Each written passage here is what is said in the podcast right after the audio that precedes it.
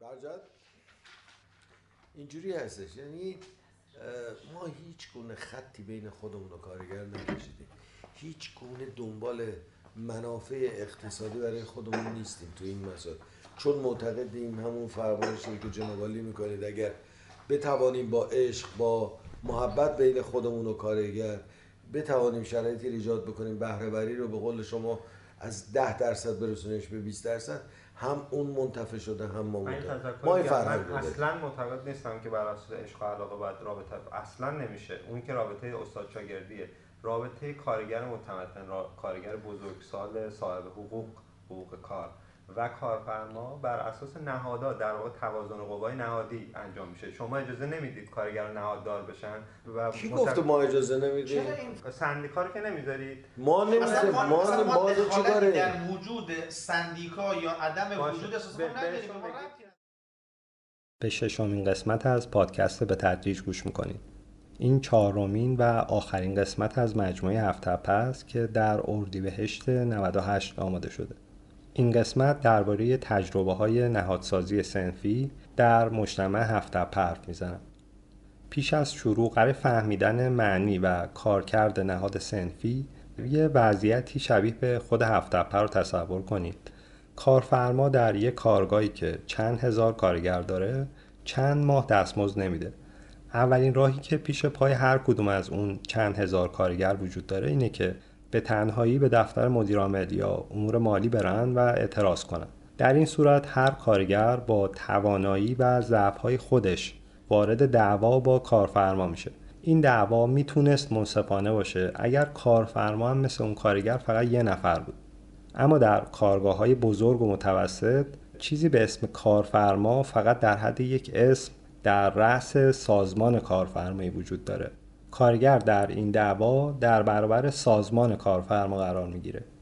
سازمان به مجموعه از افراد گفته میشه که منافع همسویی دارند و هماهنگ و هدفمند فعالیت می‌کنند یک کارگر در برابر این سازمان قابل حذف و نادیده گرفته شدنه چون قدرتی برای دفاع از منافعش نداره. قدرت در اینجا یعنی توان آسیب زدن به منافع طرف مقابل.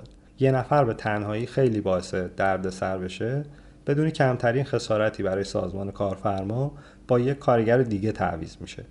ممکنه فکر کنید در این وضعیت قانون به این کارگر کمک می‌کنه. اما دولت هم به عنوان مجری قانون یه سازمان زنده است و در دعوای کارگر و کارفرما منافعی داره. در قسمت های قبل در این باره حرف زدم که دولت در حوزه روابط کار در بسیاری از موارد قوانین حمایتی رو اجرا نمی‌کنه چون برای کارفرماها بار مالی داره یا مانع اقتدارشون در کارگاه میشه. اینجا دولت به عنوان یه موجود زنده کار عجیبی نمی‌کنه از خودش دفاع می‌کنه چون بزرگترین کارفرمای کشوره. بنابراین کارگر به تنهایی در برابر سازمان دولت هم قابل دیده شدن نیست. کارگرها برای دفاع از خودشون در یه همچین شرایطی بعد از سالها آزمون خطا به راه حل تشکیل سازمان کارگری در برابر سازمان های حریف رسیدن. کارکرد این سازمان پیوند زدن منافع افراد و گروه های کارگری به همدیگه است. در این صورت کارگرها به جای حق خواهی و مطالبه گری به صورت انفرادی یا در دستهای کوچیک که کار پرهزینه به اجتماع منسجمی تبدیل میشن که اعضاش روی منافع مشترک توافق دارند. و برای رسیدن به اهدافش هماهنگ عمل می‌کنن. به این سازمان کارگری نهاد سنفی میگیم که انواع مختلفی داره. مهمترین اصلی که درباره نهاد سنفی باید بدونیم از اسمش پیداست. این نهاد تنها به این دلیل تشکیل میشه که از منافع سنفی کارگرها دفاع کنه. یه جمع چند هزار نفره یا حتی دو سه نفره از کارگرها و به طور کلی آدما طبیعتا سلایق و اعتقادات مختلفی دارن. عاملی که باعث اتحاد کارگرها برای ساختن نهاد سنفی میشه علایق فرهنگی، مذهبی یا سیاسی اونا نیست. اتحاد اونا و اعتمادشون به نماینده ها تنها در محدوده مسائل سنفیه. نهادهای سنفی در هر شکلی از نماینده هایی که با رأی مستقیم کارگرها انتخاب میشن شکل می‌گیرند. اما نحوه تقسیم قدرت در هر کدوم از اشکال نهاد سنفی ممکنه متفاوت باشه. کارگرها بعد از تصمیم به تشکیل یک نهاد سنفی بر اساس کاربردی که از اون نهاد انتظار دارن یا یکی از ساختارهای آماده رو انتخاب می‌کنن یا از اول بر اساس شرایط محیطی یه نهاد جدید می‌سازن. برای کارگرایی که به آگاهی نهادسازی سنفی رسیدن از این مرحله به بعد به طور کلی دو راه وجود داره. یا نهادهای سنفی قانونی رو انتخاب می‌کنن یا به طور غیرقانونی سندیکا می‌سازن اسم این نهاد سنفی اگر سندیکا باشه ساختار و تقسیم قدرت بین اعضا در اون سندیکا بر اساس اساسنامه‌ای که کارگرا می نویسن ممکن اشکال مختلفی داشته باشه. اما در صورتی که انتخاب کارگرا از بین تشکلهای قانونی باشه اونا اجازه ندارن خودشون اساسنامه تشکیلاتشون رو بنویسن. باید اساسنامه های از پیش آماده شده توسط دولت رو بپذیرن و حق دخل و تصرف کمی در این اساسنامه های تیپ دارن. انتخاب یا ساختن یه نهاد سنفی در واقع انتخاب راهبرد کارگرا برای گرفتن مطالباتشون هم هست. کارگرای هفت در یک دهه گذشته سه نهاد متفاوت کارگری تشکیل دادند در واقع سه تشکیلات و روش مختلف رو برای گرفتن مطالباتشون امتحان کردن. در این قسمت داستان ساخته شدن این سه نهاد سنفی رو تعریف می‌کنم. ولی کلها سندیکایی وجود داشت تا 1386 یه اعتصاب گسترده صورت گرفت. مجتمع هفتپه عواست دهه 80 بحران کارگری مشابهی با اونچه در سه سال گذشته اتفاق افتاده رو تجربه کرد. در فاصله سالهای 84 تا 87 برای مدت حدوداً سه سال کارگرای هفتپه اعتراضات پراکنده اما متصل به همی برپا می‌کردن. دلیل کلی اعتراضات این بود که در اون مقطع تولید شکر به مشکلات مختلفی برخورده بود و دستمزد کارگرها با چند ماه تأخیر پرداخت می‌شد. یکی از دلایل مهم بحران تولید هفتپه در عواست دهه 80 کاهش ناگهانی تعرفه واردات شکر بود که طبیعتا باعث واردات بیشتر و زیان تولید کننده های داخلی شد. دقیقا شبیه به اتفاقی که یک دهه قبل از اون در دوره هاشمی رفسنجانی درباره تعرفه واردات منسوجات اتفاق افتاد و باعث ورشکستگی صنایع ریسندگی بافندگی در نقاط مختلف کشور شد این بار در دهه 80 و در دوره احمدی نژاد در مورد کالای شکر تکرار شد کاهش تعرفه ها فقط یکی از دلایل شروع بحران بود که به دلایل سیاسی رسانه ها فقط درباره همین یکی حرف می‌زنند در اون زمان مشکلات تولید در هفت تپه خیلی بیشتر از این چیزا بود. فناوری و ابزارالات هفت تپه در دو بخش کشاورزی و صنعت در زمان اعتصابات دهه 80 همون شروع رو هم در نظر بگیریم مربوط به 45 سال قبل بود. می‌دونیم عمر مفید هر ابزاری یه زمانی تموم میشه. برای ماشینالات و ابزار هفت تپه اون زمان عواست دهه 80 بود. در اوج بحران سال 86 تولید به یک دهم سه سال قبل یعنی 83 رسیده بود. توی این اوضاع کارفرما که دولت بود دستمزد کارگران نمی‌داد و مدام اعلام می‌کرد هفت تپه زیانده. یه اعتراض و مطالبه ای هم درباره جابجایی مجتمع بین بخشهایی از دولت وجود داشت که در اینجا واردش نمیشیم. وزارت وزارت زین از وزارت کشاورزی رفت صنعت معدن بود. صنعت معدن از وزارت کشاورزی اومدیم زیر نظر وزارت صنعت معدن. در همچین شرایطی که اعتراض به دلایل مختلف وجود داشت ناگهان در سال 86 مجتمع هفتپه در فهرست فروش به بخش خصوصی قرار گرفت. این باعث اوج گرفتن اعتراضات شد. در حدی که پیش از اون تجربه نشده بود و بعدش هم تا امروز با اون شدت تکرار نشده. شاید هیچ جا تو بگم تاریخ ایران سابقه نداشته. مثلا یک جمعیتی پنجاه و دو روز مثلا مدام تو شهر باشن. تظاهرات ای سر او سر ولی یه چیز هم بود مثلا به هیچ عنوان کسی دست به هیچی نمی‌زد ما امنیت برقرار می‌کردیم. سال 86 با قرار گرفتن هفت در فهرست واگذاری اعتراضات کارگری از مسئله دستمزد و مطالبات معمول سنفی فراتر رفت. در فروردین، خرداد، شهریور و اسفند 86 اعتراضاتی در حد خاموش کردن کارخونه، بستن جاده یا راهپیمایی داخل شهر شوش و تجمع مقابل ساختمانهای دولتی اتفاق افتاد.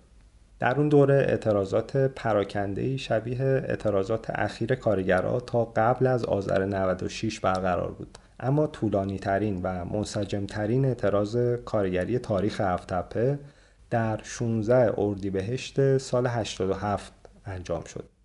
از این روز کارگرها به مدت 52 روز اعتصاب کردند و همزمان به همراه خانواده هاشون داخل شهر راهپیمایی می‌کردند. این زمان برای اولین بار مطالبه بازگشایی سندیکا مطرح شد. راه اندازی سندیکا در اون شرایط فقط مطالبه یه نهاد سنفی نبود. واکنشی بالاتر از اعتصاب بود. یه واکنش سیاسی از طرف بخشی از کارگرها در برابر اراده سیاسی بود که از طرف دولت احمدی نژاد برای تجزیه هفتپه وجود داشت. اینجا درباره پیشینه سندیکای کارگرای هفتپه لازم بدونید که این سندیکا در سال 53 تأسیس شد. تمام این سندیکا بعد از انقلاب تعطیل شدند. در قانون کار بعد از انقلاب سه نهاد کارگری دیگه جایگزین سندیکا شد. شورای اسلامی کار، انجمن سنفی و نماینده مستقیم. به نهاد بالادستی این نهاد آخری مجمع نمایندگان هم میگیم. زمان بازگشایی سندیکای هفت تپه سه چهار سال از بازگشایی سندیکای شرکت واحد تهران میگذشت و کارگرای هفت تپه با وجود اینکه می‌دونستن حکومت نهادی با اسم سندیکا رو سیاسی می‌دونه و باش برخورد امنیتی می‌کنه با این حال سندیکای هفت تپه رو بازگشایی کردن. نکته مهم در این ماجرا که در قسمت قبل بهش اشاره شد و بعدتر هم دربارش حرف می‌زنم مسئله وجود شورای اسلامی کار در زمان تأسیس سندیکاست. شورا در زمان بازگشایی سندیکا وجود داشت اما در اون زمان حدوداً یک سال و نیم از تموم شدن تاریخ اعتبارش میگذشت و انتخابات جدیدی برگزار نشده بود.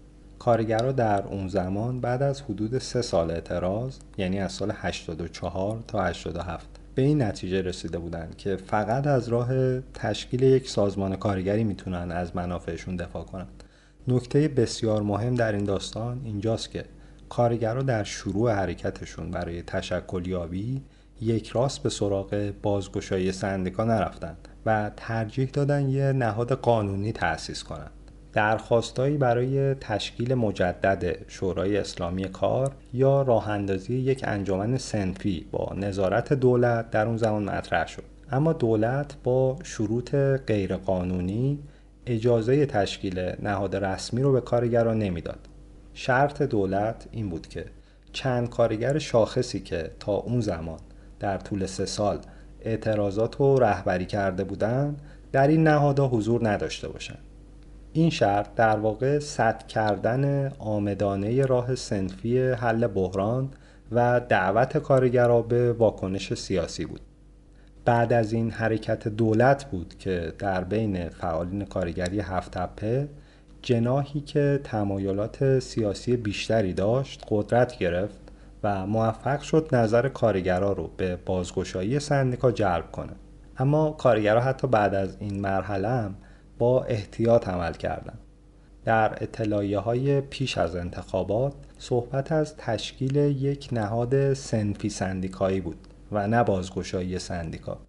اردیبهشت 87 زمان شروع اعتراضات 52 روزه گزارش شده نزدیک به 2000 نفر از کارگرای هفت نامه امضا کردند و به اداره کار فرستادند. در اون نامه گفته شده بود آبان 87 مجمع عمومی و انتخابات برگزار میشه و چند ماه بعد در اول آبان واقعا این اتفاق افتاد. اول آبان 87 در یک شیفت کاری با حضور 1300 نفر مجمع عمومی برای تصویب اساسنامه برگزار شد و با رأی 1100 نفر از کارگران از بین 70 چند نفری که نامزد شده بودند نه نفر برای عضویت در هیئت مدیره سندیکا انتخاب شدند. اسامی این نه نفر عضو هیئت مدیره سندیکا را می‌خونم چون در این داستان تا امروز آدمای مهمی هست. نفر اول فریدون نیکوفرد دوم نجات دهلی سوم علی نجاتی چهارم رحیم بسحاق پنجم جلیل احمدی ششم علی شریفی هفت رضا رخشان هشت محمد حیدری مهر و نه قربان علیپور. گزارش شده حکومت در این مراسم دخالتی نکرده و برخوردی اتفاق نیفتاده. همونطور که گفتم برگزاری انتخابات آبان نقطه شروع تشکیل سندیکا در هفت نبود. کارگرها در جریان سه سال اعتراض به مرور اون همکارایی که فکر می‌کردن خصوصیات نمایندگی دارن و شناخته بودند. و هسته اولیه نهاد سنفی پیش از انتخابات آبان هم داشت اعتراضات رو هدایت می‌کرد. اگر حکومت مانع نمی‌شد ترجیح کارگرها این بود که این نماینده ها در یک تشکلی که کمتر برای گروه های سیاسی جذاب باشه فعالیت سنفی کنند. اما دولت مانع شد و به جاش سندیکای هفت تپه بازگشایی شد. اعتراضات 84 تا 87 علاوه بر تشکیل سندیکا پیروزی های دیگه هم برای کارگرها داشت. دستمزدهای معوقه پرداخت شدند مدیرایی که کارگرها بهشون اعتراض داشتن تغییر کردند و نهایتا سال 91 دولت راضی شد تعمیرات اساسی در مجتمع هفت انجام بده. دستاورد دیگه ای که این اعتراضات داشت این بود که واگذاری هفت تا 8 سال بعد یعنی تا بهمن 94 به تأخیر افتاد. همه اینا نشون دهنده پیروزی اعتراضات بود. اما 8 سال بعد از اعتراضات دهه 80 یعنی در بهمن 94 هفتپه بدون مقاومت جدی از طرف کارگرا به بخش خصوصی واگذار شد. در این مدت دولت از احمدی نژاد به روحانی رسیده بود. چیزی که از شواهد پیداست این دو رئیس دولت در مورد هفتپه برنامه مشترکی داشتند هر دو می‌خواستن بفروشنش. سوال اینجاست که چرا احمدی نژاد ناکام موند و روحانی موفق شد؟ پاسخ این سوال یک جمله است با کلی تفسیر. چون جامعه کارگری هفت تپه در این مدت یعنی 87 تا 94 فرق کرده بود. اینا همه رسمی بودن نه مثل ما. تفاوت اصلی در نوع قراردادهای استخدامی کارگرای هفت تپه در این دو مقطع. در اعتراضات دهه 80 اکثریت قریب به اتفاق کارگرای هفت تپه با قرارداد دائمی کار می‌کردن. این کارگرها به خاطر امنیت شغلی که قرارداد بهشون می‌داد با هزینه کمتری می‌تونستن اعتراض کنند اما در سالهای بعد یعنی در این هشت سال تا خصوصی سازی قراردادهای استخدامی کارگرها به سمت موقتی شدن رفت. همونطور که در مقدمه این مجموعه گفتم یعنی قسمت سوم کارگرای هفت در سال 94 با چندین نوع قرارداد کوتاه مدت کار می‌کردن. حدود یک سوم از کارگرها با واسطه پیمانکار استخدام شده بودند. یعنی اصلا با مجتمع هفت تپه رابطه استخدامی نداشتند. بنابراین در زمان فروش هفت تپه کارگرها به دلیل از بین رفتن امنیت شغلی توان سنفی واکنش در برابر دولت و مالکان جدید رو نداشتند این دلیل به تنهایی هر جای دیگه ای غیر از هفت تپه می‌تونست مانع اتحاد و واکنش کارگرا بشه. اما در هفت تپه کارگرا در مورد ابزار کارشون یعنی زمین های کشاورزی ادعای مالکیت دارن. وابستگیشون به کارگاه در حد یه ورق قرارداد نیست که ضعیف بودن قرارداد مانع اعتراض بشه. واگذاری بدون سر و صدای هفت تپه دلایل دیگه ای داشت. در دومین قسمت از این مجموعه توضیح دادم که مالکین جدید و دولت با وعده هایی وارد شدند و کارگرها لاقل بخشی از کارگرها این وعده ها رو باور کردند. در واقع مشکل فقط ضعف قراردادها نبود. شاید مشکل اصلی ضعف آگاهی بود. دلایل دیگه هم برای بی سر و صدا برگزار شدن فروش هفت وجود داره که همه اونا به همین ضعف آگاهی سنفی مرتبطن. هفتپه در اوج تبلیغات انتخابات مجلس دهم فروخته شد. در بهمن و اسفند 94 شرایط سیاسی اینطور بود که روحانی دو سال قبلش ریاست جمهوری رو برده بود. و اون ایام رسانه ها و سیاستمدارا تمرکزشون روی رأی آوردن فهرست کامل ائتلافشون بود. در اون فضای سیاسی فقط اعتراضاتی شبیه به اردیبهشت 87 یا یک دهه بعد آبان و آذر 97 می‌تونست توجه افکار عمومی و رسانه ها رو جلب کنه و مانع فروش هفت بشه. اما همونطور که در قسمت دوم این مجموعه اشاره شد کارگرها در اون زمان به شدت ضعیف و نامنسجم بودند و اعتراضات پراکنده‌ای که در زمان واگذاری اتفاق افتاد کمترین مانعی در راه فروش این مجتمع نبود. در زمان واگذاری داخل جامعه کارگری هفت هم موانعی برای اعتراض هماهنگ وجود داشت. در فاصله کمی پیش از واگذاری گفته میشه به دلایل سیاسی و مرتبط با انتخابات مجلس تعدادی کارگر به مجموعه هفت تپه اضافه شدند. وعده هایی هم برای تبدیل قرارداد به کارگرای پیمانکاری داده شده بود. وعده بروز شدن دستمزد هم بود که همه کارگرا رو شامل می‌شد و اونقدر مهم بود که اگر محقق می‌شد در این سه سال گذشته اعتراض جدی اتفاق نمیافتاد. در زمان واگذاری این سه عامل در کنار هم مانع شکلگیری اعتراضات شدند. اینکه کارگرها تحت تاثیر هر کدوم از این سه عامل مخالف اعتراض باشن یا همراهی نکنن نشونه روشنی از نبود آگاهیه. چیزی که در این داستان بیشتر از هر چیزی به چشم میاد نبود آگاهی درباره عواقب خصوصی سازی در بین کارگرای هفت است. کارگران نمی‌تونستن تصور کنند قرار درگیر بحرانهای طولانی مدتی بشن و موضوع تغییر مالکیت رو در سال 94 جدی نگرفتن. به وجود آوردن این آگاهی کاریه که یک نهاد کارگری باید انجام بده. قبلتر گفتم که در اون زمان کارگرای نهاد مستقل کارگری به نام سندیکا داشتند و برای یه همچین روزی نماینده های انتخاب کرده بودند اما سندیکای هفتپه در زمان واگذاری ناکارآمد و مزمحل بود و موفق نشد کارگران رو متقاعد کنه به هر قیمتی جلوی این واگذاری رو بگیرن.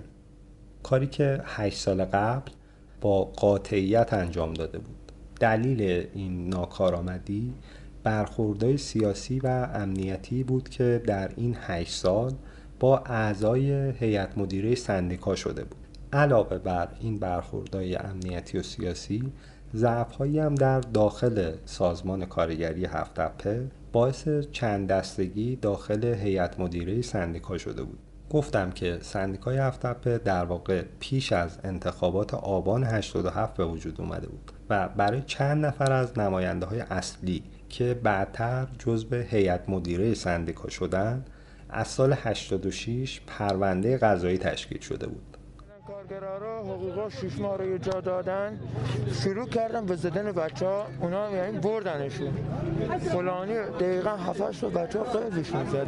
اخراج شدن رسمی بودن.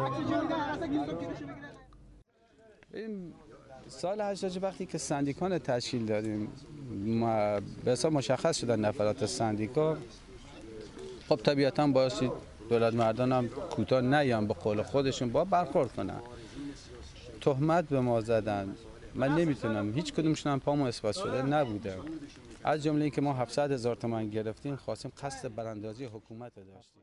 با این حال کارگرها عقب نشینی نکردند و سندیکا رو بازگشایی کردند اتفاقی که بعد از بازگشایی افتاد این بود که احکام زندان پنج نفر از نه نفر عضو هیئت مدیره سندیکا اجرا شد.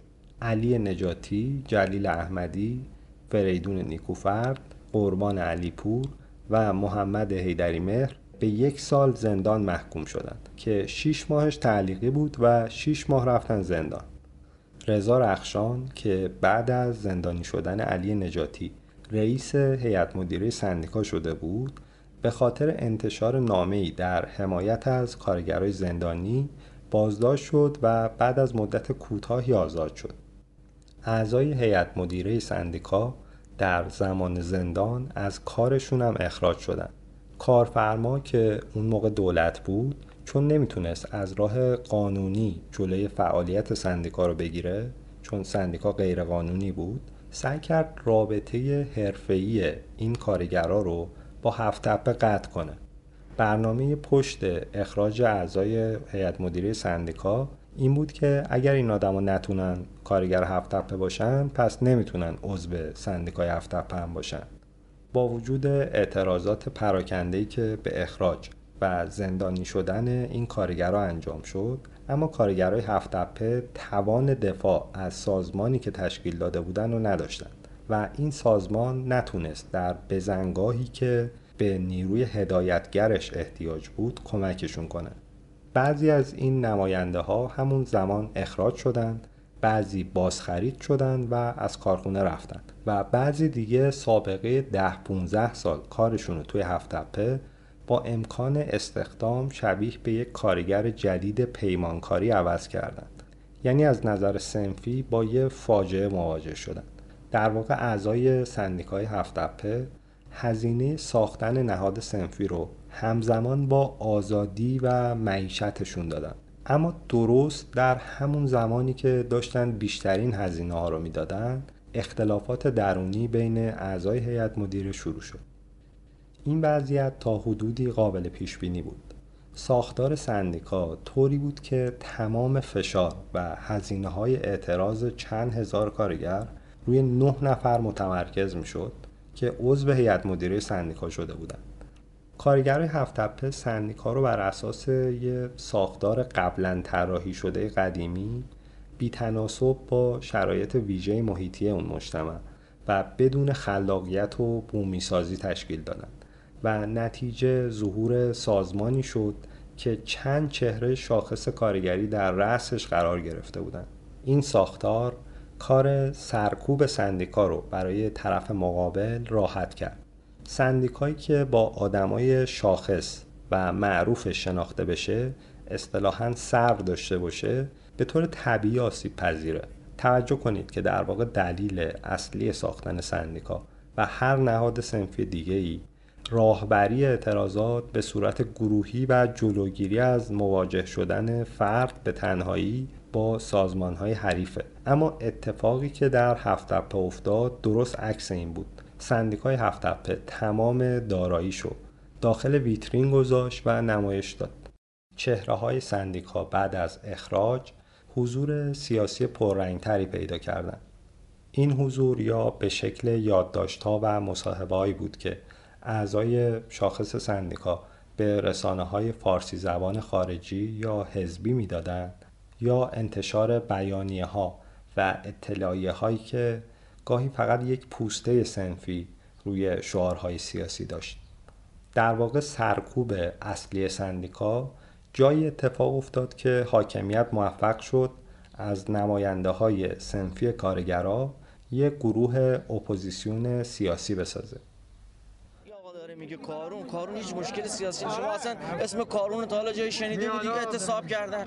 ولی هفت تپه بی بی سی گفته وی او گفته همه گفتن. برای همین هفت دبه چون با بار سیاسی داره.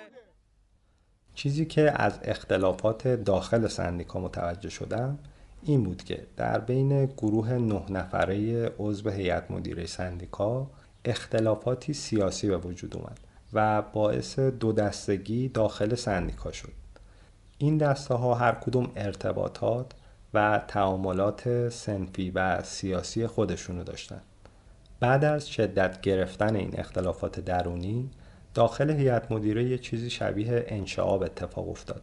به طور مشخص رضا رخشان و فریدون نیکوفرد از باقی اعضا فاصله گرفتند با استعفا اخراج یا صرفا شرکت نکردن در جلسات سندیکا و همزمان انجام فعالیت های مستقل این دو نفر تبدیل به موجودیتی جدای از سندیکا شدند. از اینجا به بعد هر جا میگم سندیکا یعنی بدون رخشان و نیکوفرد.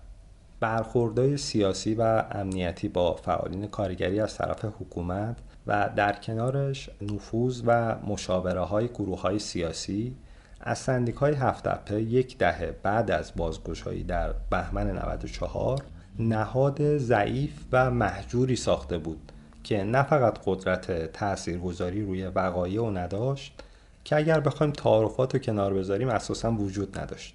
دوره مسئولیت اعضای هیئت مدیره تموم شده بود و بعد از اولین انتخابات یعنی آبان 87 از کارگرها رأیگیری مجددی نشده بود. کارگرها به دلایل مختلف انتخابات دوم برای سندیکا برگزار نکرده بودند. حکومت مخالف برگزاری انتخابات بود و اجازه نمی‌داد. اما کارگر آبان 87 هم با وجود این مخالفت سندیکا رو راه انداخته بودند. پس این تنها دلیل نیست. به نظر می‌رسه خود سندیکا هم انگیزه ای برای برگزاری انتخابات مجدد نداشت. قابل تصور بود. هر جمع جدیدی که برای هیئت مدیره سندیکا انتخاب می شدن احتمالا باید اون مسیری رو می رفتن. اون هزینه رو می پرداختن که هیئت مدیره اول داده بود. دوباره دادگاه و زندان و افزایش و فشار به کارگران. این وسط از طرف یکی از اعضای گروه انشعابی سندیکا گفته می‌شد گروه های سیاسی که مدتها بعد از تشکیل سندیکا به سراغ فعالین کارگری رفته بودند اونا هم مخالف برگزاری انتخابات مجدد و ادامه کار سندیکا بودند. اونطور که رضا رخشان در یکی از نامه‌هاش گفته این گروه های سیاسی به اعضای هیئت مدیره سندیکا گفته بودند که سندیکا یه نهاد رفرمیستیه یعنی اصلاح طلبان است و در خدمت تثبیت نظام سرمایه است. جایگزینشون برای سندیکا برگزاری دائمی مجمع عمومی بود. یعنی کارگرها به جای ساختن سندیکا و انتخاب چند نماینده برای تصمیم گیری های سنفی برای هر تصمیم گیری دور هم جمع بشن مجمع عمومی برگزار کنند و همونجا رأی گیری کنند شکلی از دموکراسی مستقیم. از نظر تئوری این کار مانع هدف قرار گرفتن نماینده ها می‌شد و می‌تونست جالب باشه. اما از نظر عملیاتی طرح این ایده در هفت تپه نشون دهنده سطح بی نیروهای سیاسی از شرایط محیطی در هفت تپه و تنوع کارگرها بود. به هر حال این عوامل در کنار هم با شدت و ضعف باعث شدن هیچ انتخابات دیگه‌ای بعد از اولین انتخابات در آبان 87 برگزار نشه و سندیکا در زمان واگذاری یعنی سال 94 عملا وجود نداشته باشه. آقا سلام بر همگی. علیه سلام بر همگی درود. خیلی وقتتون رو نمی‌خوایم بگیریم. یه دیگه ما به دومین بخش از این قسمت می‌رسیم یعنی داستان شکگیری مجمع نمایندگان کارگری. قبلتر گفتم که بعد از واگذاری هفت در بهمن 94 تا اعتراضات آذر 96 نشونه واضحی از وجود سازمان کارگری. در هفت تپه دیده نمی‌شد. حتی در بین فهرست کسانی که قبل از آذر 96 دستگیر شده بودند افراد مشابه نمی‌بینیم. تا پیش از این تاریخ اعتراضات و حتی نماینده ها پراکنده بودند. اما در جریان اعتراضات آذر 96 اسماعیل بخشی خودش رو به عنوان نماینده کارگر معرفی کرد. و در یک سال بعد در این جایگاه تثبیت شد. از این تاریخ به بعد در مقاطع مختلف اسامی مشترکی به عنوان نماینده های کارگری مطرح می شدن. مثل مسلم آرمند، محمد خنیفر، کرامت پام، عظیم سرخه، قربان علیپور، سید حسن فاضلی و چند نفر دیگه. اما خب اسماعیل بخشی تنها چهره شاخص اعتراضات یک سال اخیر بود. در قسمت دوم این مجموعه ماجرای آشناییم با اسماعیل بخشی رو تعریف کردم. ما یه گروه از طرف یه روزنامه بودیم که صبح 19 آذر 96 در دومین روز اعتصاب به هفت تپه رسیدیم. جلوی در یه معمور حراستی مانع ما شد و تهدیدمون کرد. در همون زمان اسماعیل بخشی از ما حمایت کرد و بعدم کمک کرد وارد کارخونه بشیم. و اونجا هم کمک کرد تا کارگرها برای مصاحبه به ما اعتماد کنند. در این مورد به شانس اعتقادی ندارم. اتفاقی نبود که در اون لحظه اسماعیل بخشی کنار ما ظاهر شد. من از تهران با یکی از اعضای هیئت مدیره سندیکا هماهنگ کرده بودم و با ماشین اونا از شوش به هفت اومدیم. اما این کارگرها همراه ما داخل اعتراضات نیومدن. بعدتر فهمیدم درون سندیکا اختلافاتی وجود داره. من با اون جناهی از سندیکا هماهنگ کرده بودم که نقشی در سازماندهی اون اعتصاب نداشتند اما بعید می‌دونم این کارگرها خبر اومدن ما رو به جناح اکثریت سندیکا نداده باشن.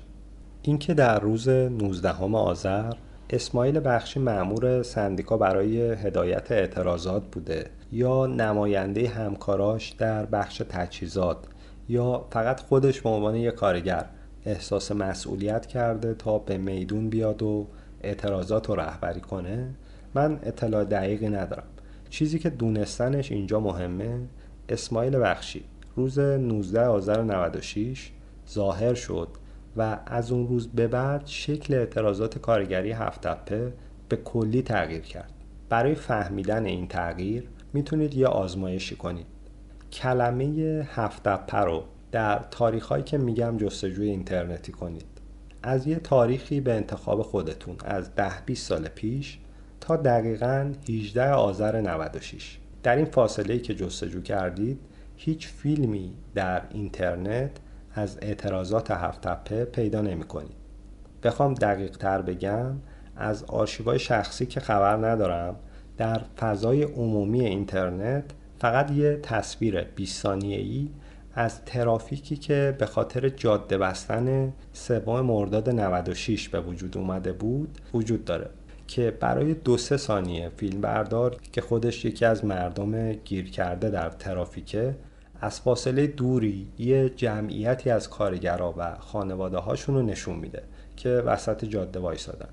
قبل از 19 آذر 96 فقط همین یه تصویر که به صورت تصادفی ضبط شده از اعتراضات کارگرای هفتپه وجود داره.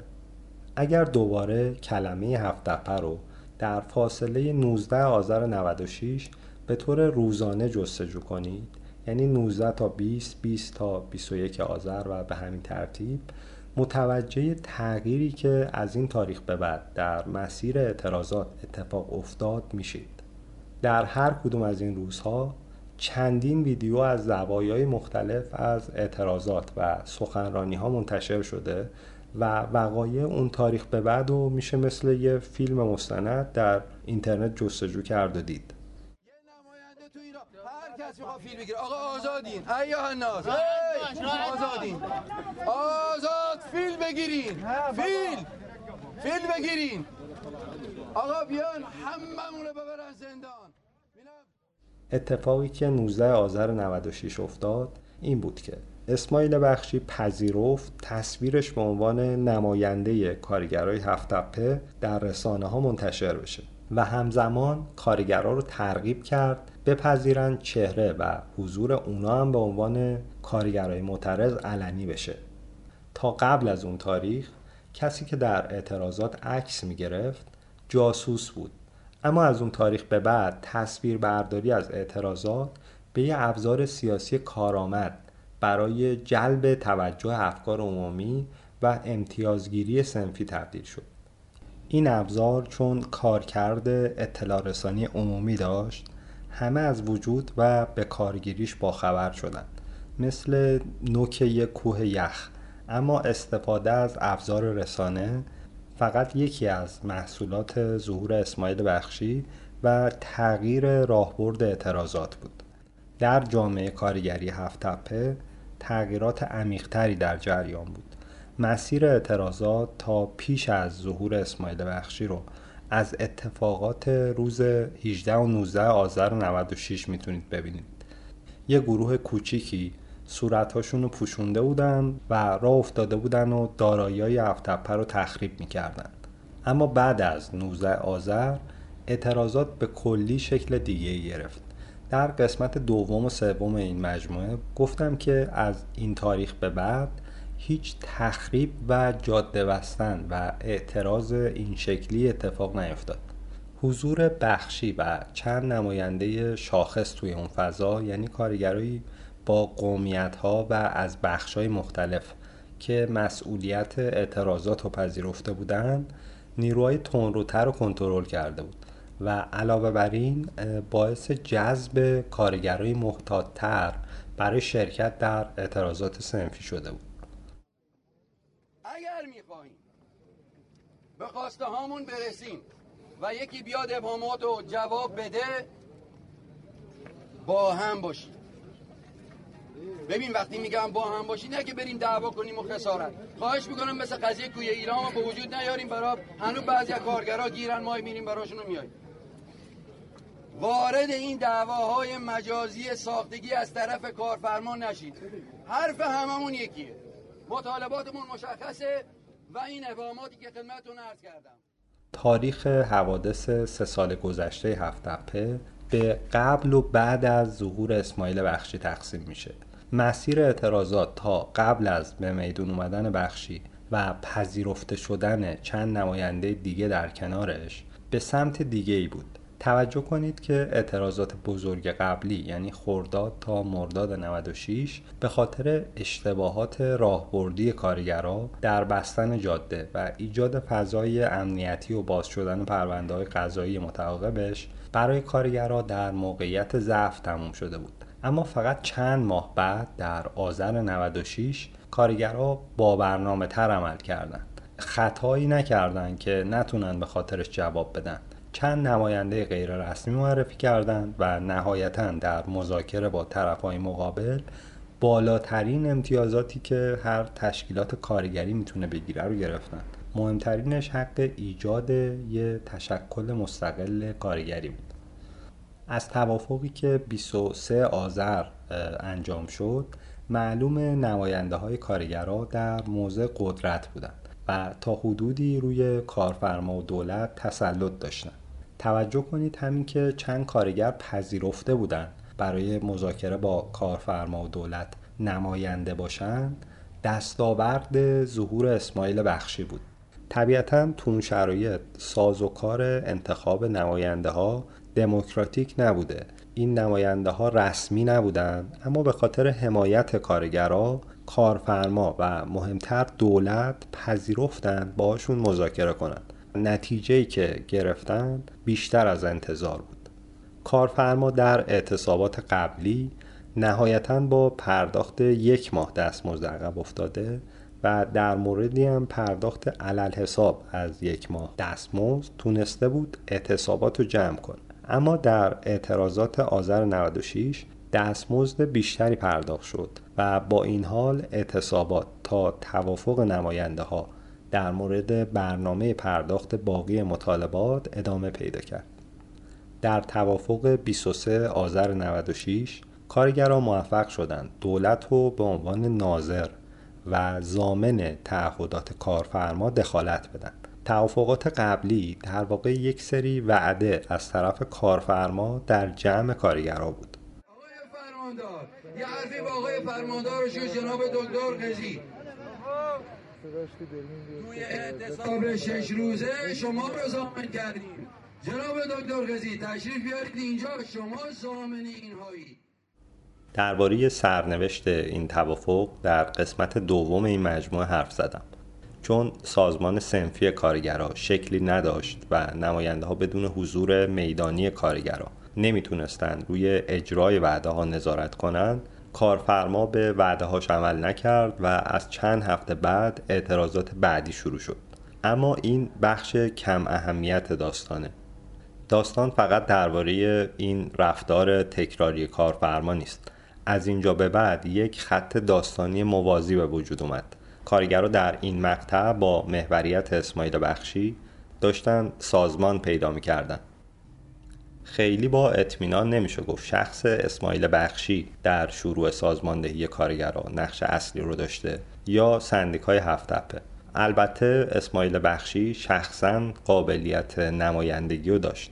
اما سکوی اعتراضات هفت همینطوری در اختیار هر کس که شخصا این قابلیت رو داره قرار نمی‌گیره. بعید می‌دونم. هیچ کارگری بدون رضایت و هماهنگی کارگرای با نفوذ در هفت تپه که معمولا سندیکایی هم در بینشون هستند بتونه از اون سکو بالا بره و برای مدت یک سال تقریبا تنها سخنران و تنها صدای یه جمعیت چند هزار نفره بشه. هر دو عامل یعنی قابلیت شخصی اسماعیل بخشی و حمایت سندیکا در ظهور و تثبیت بخشی موثر بود. اما مهمتر از اینا نیاز کارگرا به نماینده‌ای با خصوصیات اسماعیل بخشی بود. برای اینکه بفهمیم چطور این اتفاق افتاد به لحظات اول سخنرانی اسماعیل بخشی در 19 آذر 96 گوش کنیم. آقا یه سلوات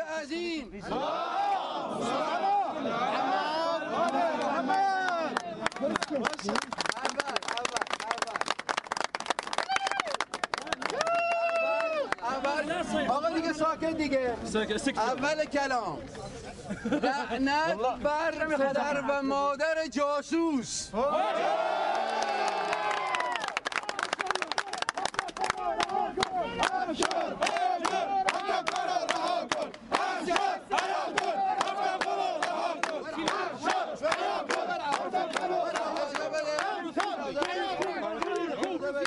آقا تابع کدوم رسانه؟ اول بگو که ما بدونیم. روزنامه اعتماد. خب اینم عکسی یه کاغذی بخونیمش ما. من خوندم. تو خوندی ما می‌خوایم بخونیم. همه جمعیت می‌خواد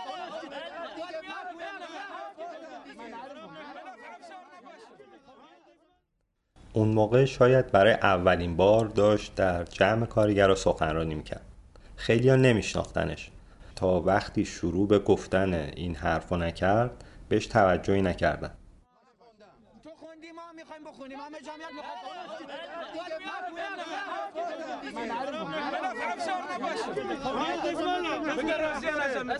آقایون ما نه مربر میگیم نه لعنت باد میگیم. ما هر کس می‌خواد بیاد اینجا در خدمتشیم کار کنه برای هفتپه گفته صبر داشته باشید صبر کردیم. کارگرها جونشون رو گذاشتن جوهرشون رو گذاشتن. دیگه کارگر همه چیشو گذاشته. نوبت شماست. آقای روحانی. تو که گفتی بخش خصوصی حمایت می‌کنیم. اتوبوس اتوبوس اینجا بردی رای دادیم بهت. اومدیم تو خیابونا. کدوم گوری هستی؟ آقای آقای نماینده ولی فقی ساکت آقای امام جمعه تو که طرف رهبر اومدی؟ یه منبر برا خودت گذاشتی که فقط بیان دستتو ببوسن. تو باید بیا اینجا. نماینده ولی فقی کدوم گوریه؟ رحمت الله علی والد. درود بر شرف.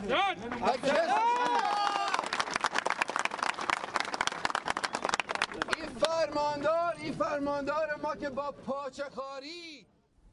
توی اون شرایط اگر بخشی این حرفا رو نمی‌زد از نظر کارگرا صلاحیت نمایندگی نمی داشت برای اینکه بتونید شرایط جامعه کارگری هفت اپه در زمان ظهور اسماعیل بخشی رو بهتر درک کنید اینجا یه گزارشی از وضعیت معیشتی کارگرای هفت اپه در دو سال منتهی به آذر 96 میدن. یعنی زمانی که بخشی به عنوان یه نماینده کارگری مطرح شد.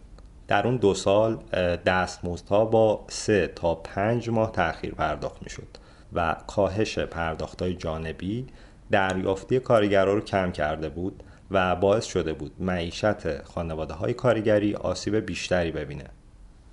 در مواردی مثل هفتپه کاهش و تأخیر دستمزد روی طبقاتی از کارگرها تاثیرات غیرقابل جبرانی می‌ذاره. جوامع بزرگ کارگری مثل هفتپه بر اساس قراردادها و به تبعش درآمد کارگرها کاملا طبقاتیه. تاثیر تأخیر حقوق روی خانواده‌ای که 4 5 میلیون دستمزد می‌گیره با خانواده‌ای که پای حقوقش حدوداً یک میلیون تومنه برابر نیست. گفته میشه بیشتر از دو سوم کارگر هفت تپه حداقل بگیرن یا پای مزدیشون در همون حدوده. رقم حداقل مزد قبل از تورم این چند ساله هم ناکافی بود. طبق اسناد مذاکرات مزدی شورای عالی کار در سال 93 که مقدار مواد غذایی مورد نیاز آدم رو با نرخ روز محاسبه کرده بودند. حداقل مزد حدود یک سوم مواد خوراکی مورد نیاز خانواده کارگری رو می‌تونست اون زمان تأمین کنه. حالا تاثیر چند موج تورمی سالهای اخیر رو روی این حداقل مزد در نظر بگیرید.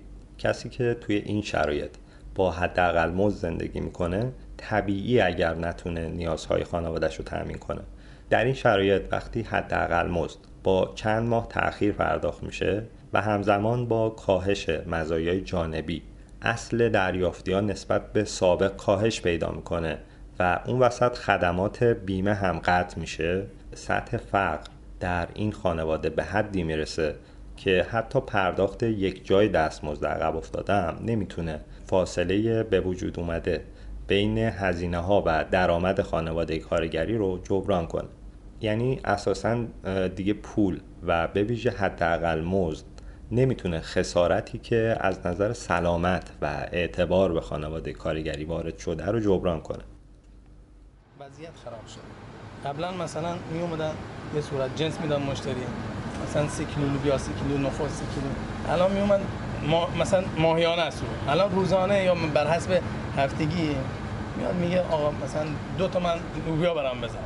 قیمت 1500 تومن نخود برام قیمت مثلا دو تومن ماهی در جریان اعتراضات آذر 96 و سفرم به هفتپه با فروشنده های اون منطقه و شهرهای اطراف صحبت کردم. می‌دونیم که توی خیلی از شهرها و به ویژه در محلاتی که ساکنینش حقوق بگیرن مردم با حساب دفتری زندگی می‌کنن. یعنی ربطی به بحران نداره.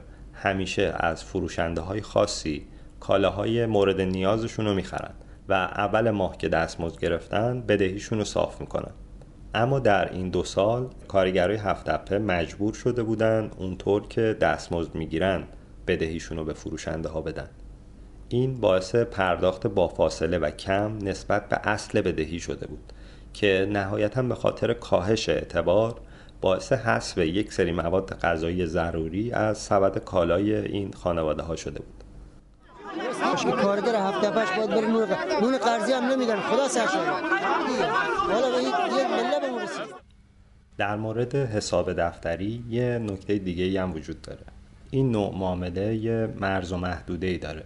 کمتر دیده شده توی محلات کارگری. نونوایی هم حساب دفتری داشته باشه. این حساب معمولا پیش فروشنده هایی که رقم خرید ازشون قابل توجه باشه. مثل خریدای ماهانه سوپری یا قصابی. خانواده های کارگری در حالت معمولی برای خرید روزانه نونوایی حساب دفتری باز نمی کنند. اما در هفت تپه در این دو سال این اتفاق افتاده بود. با فقیرتر شدن کارگرا نون جای خوراکی های گرونتر رو می گرفت بنابراین خرید نون نسبت به قبل افزایش پیدا کرده بود و باعث تشکیل حسابهای دفتری پیش نونوایی شده بود. با سنگین شدن این بدهی بعضی نونوایی ها بیشتر اجاره ها که باید هزینه هاشون رو به روز پرداخت می‌کردن دیگه نون نسیه به کارگران نمیفروختند. بعضی جا هم گفته می‌شد که تابلو زدن نون نسیه نمیفروشیم. سطح فقر در هفتپه بیشتر از هر بازار دیگه ای از بسات دست هایی که سالهاست جلوی در اصلی مجتمع هفتپه بسات می‌کنن معلوم بود. می‌گفتن بعد از واگذاری تعداد دست فروش ها کمتر از نصف شده بود. اونایی که چیزی برای فروش داشتن بیشتر مواد خوراکی روزانه مثل سیب زمینی پیاز و خیار گوجه جنساشون به وضوح بیکیفیت بود و به همون مقدارم ارزون تر از بازار. دو سه تا از این فروشنده هم کلا چیزی برای فروش نداشتن. یه جعبه چوبی برعکس شبیه میز گذاشته بودن جلوشون با یه دفتر بزرگ روش. نشسته بودن بابت جنسایی که قبلا فروخته بودن از کارگرها به صورت گذری پولی بگیرن. مغازه میدن سه تومن ما میدیم هزار تومن. به خاطر اینکه مردم پول هم ندارن خیلی ضعیفتر شد. قبلا ما قرضی نمی‌دادیم. میخریدن حقوقشون به موقع بود. میومدن مثلا حقوق سر ما می‌گرفتن نقد می‌خرید میبردن. ولی الان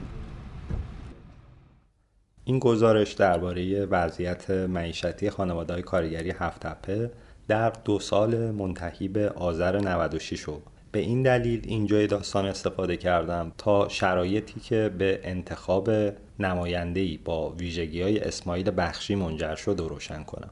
آذر 96 کارگرای هفتپه به معنی دقیق کلمه گرسنه و عصبانی بودند کسی رو به عنوان نماینده میپذیرفتند که فقر و استیصالشون رو نمایندگی کنه. بابا شب خواب به سبزی می‌بینم. قول غذا بخوریم اون زمان قابلیت های دیگه نماینده سنفی مثل توانایی در مذاکره و امتیازگیری پشت میز برای کارگر اولویت نداشت.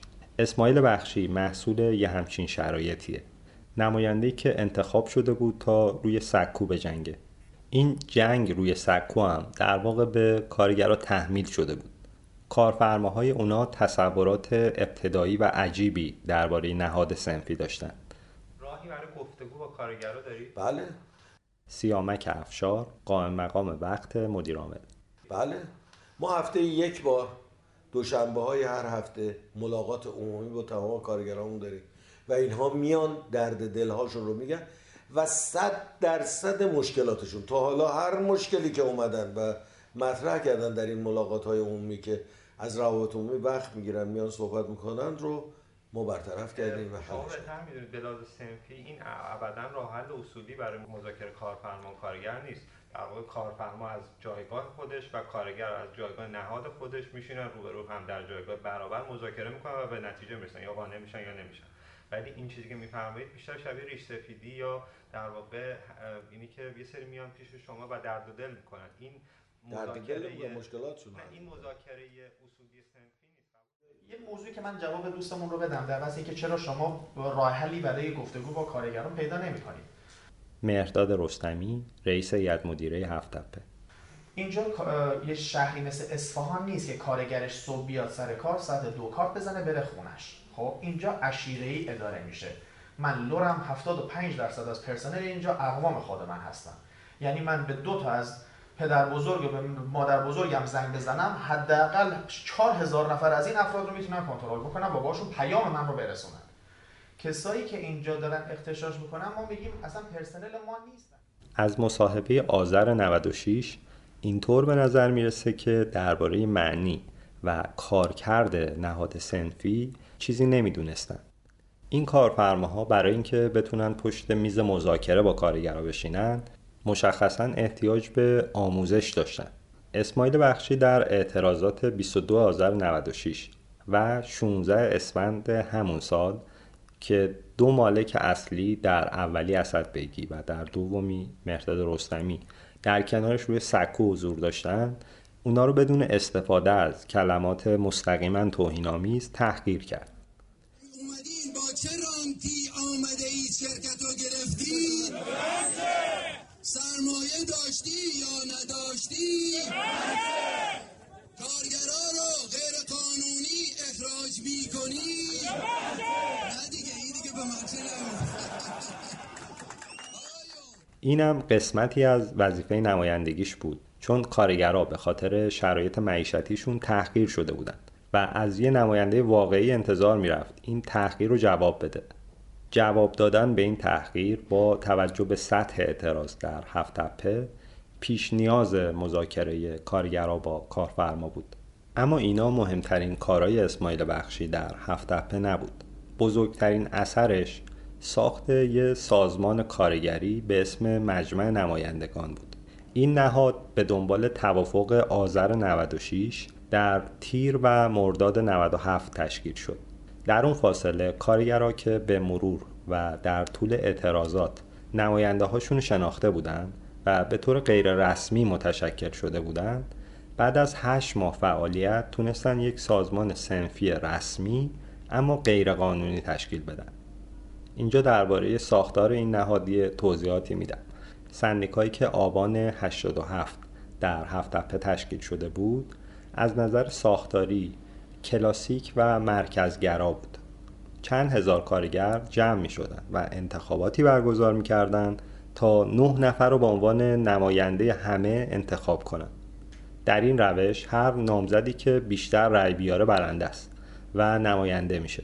می‌دونیم که در هفت تپه کارگرها در گروه های متنوع حقوقی و قومیتی کار می‌کنند. در این شکل دموکراسی این امکان وجود داره که گروه های بزرگ جمعیتی گروه های از نظر تعداد در اقلیت رو حذف کنند و مثلا به صورت فهرستی به چند نماینده از همکارا یا همزبونای خودشون رأی بدن.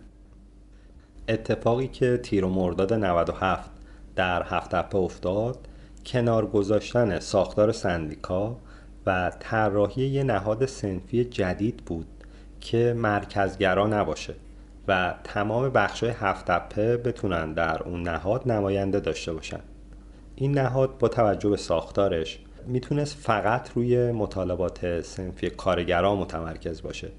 در این نهاد جدید از 15 اداره هفت تپه 22 نفر به عنوان نماینده انتخاب شدند و بین این 22 نفر رأی گیری شد و اونا 9 نفر رو انتخاب کردند تا در رأس نهادی که اسمش رو مجمع نمایندگان گذاشته بودن قرار بگیرن.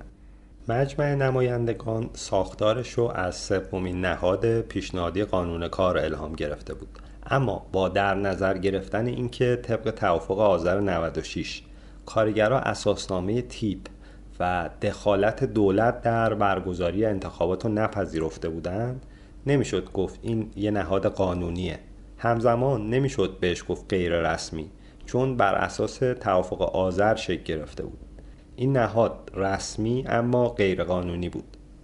برای اینکه تاثیر سازمانیابی کارگران در اون فاصله هشت ماه از شروع تا تشکیل مجمع نمایندگان بهتر متوجه بشید اعتراضات مرداد و شهریور 97 با زمان مشابهش در سال قبل رو مقایسه کنید قبلتر درباره اعتراضات مرداد 96 گفتم که نمونه ای از یه اعتراض بی برنامه و بی تشکل بود.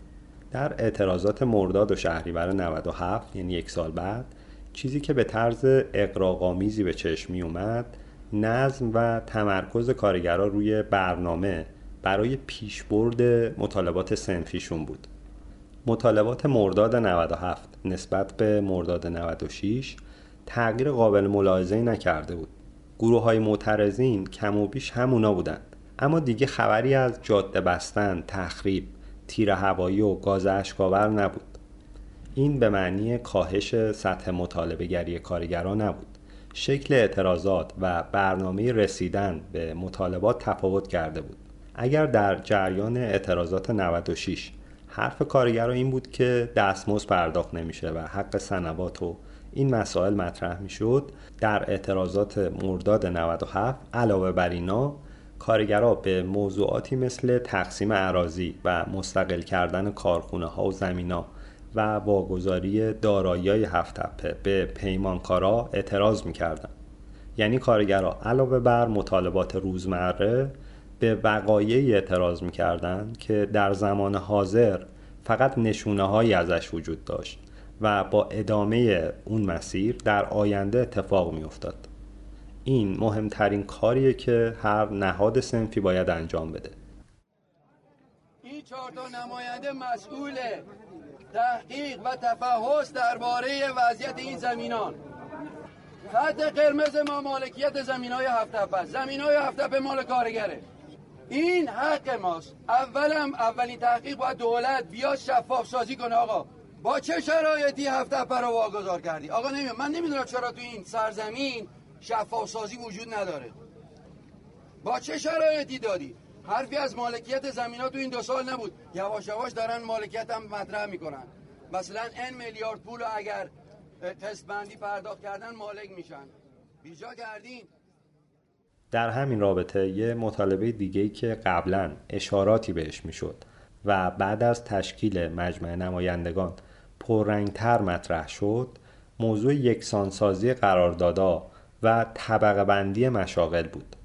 قبلتر اشاره شد یکی از دلایلی که کارگرها موقع فروش هفتپه اعتراض جدی نکردند وعده تبدیل قرارداد پیمانکاری به قرارداد مستقیم بود.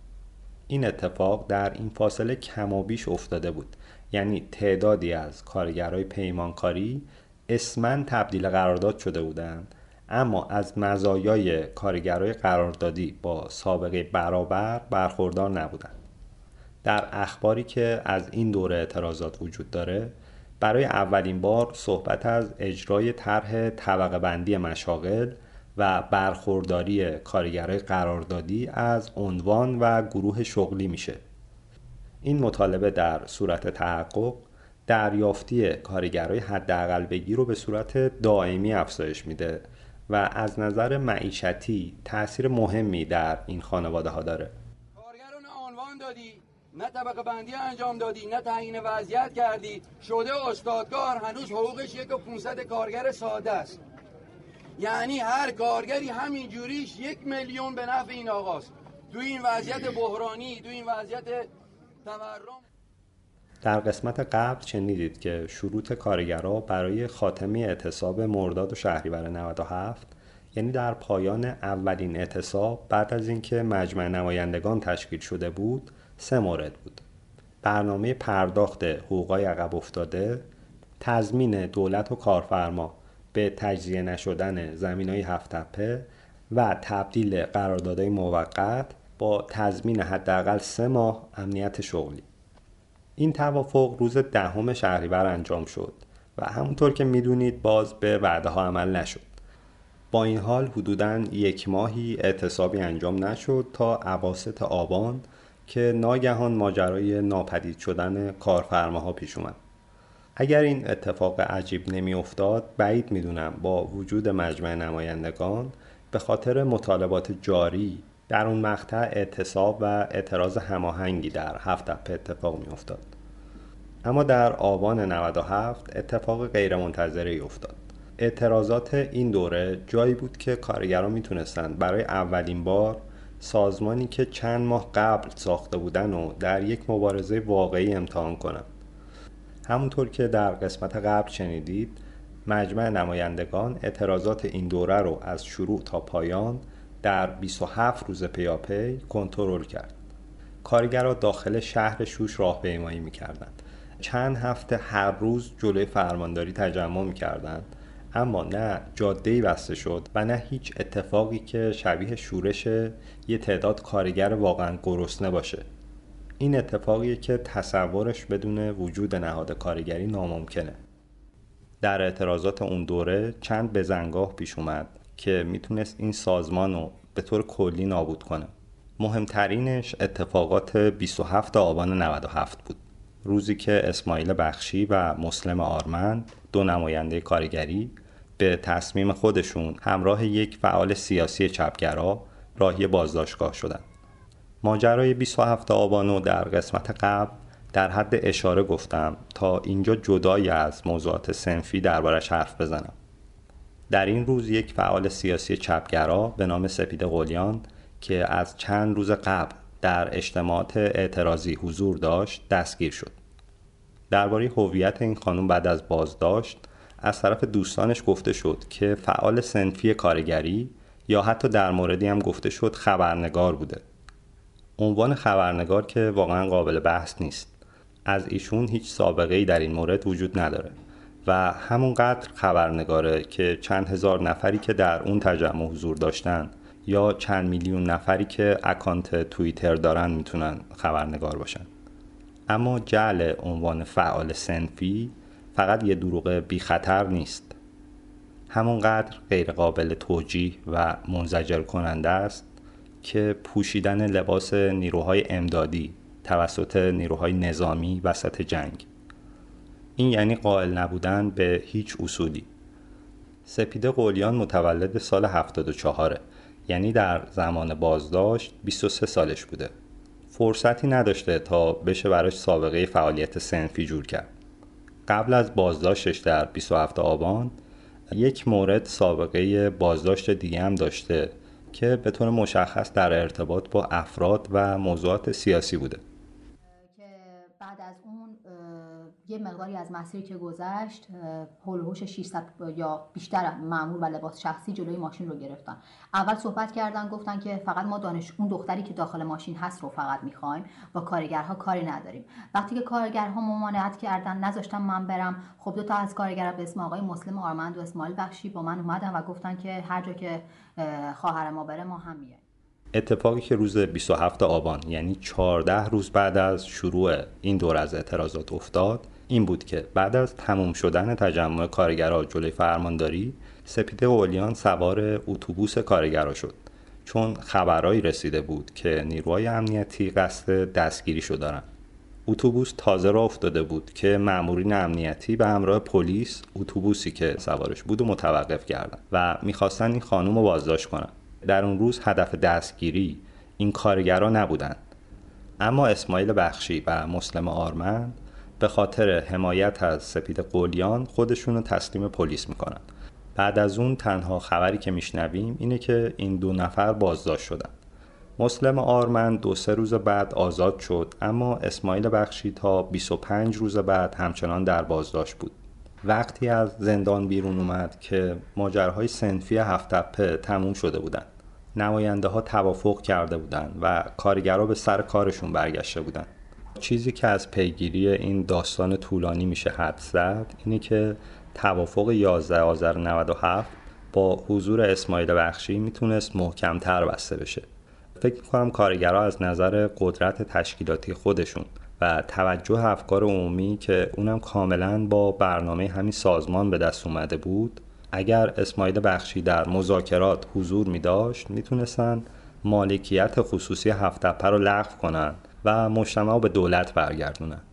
برای اینکه بفهمیم بازداشت این دو نماینده چه هزینه هایی برای کارگرای هفتپه داشت باید به راهی که کارگرها برای انتخاب اونا رفته بودن فکر کنیم.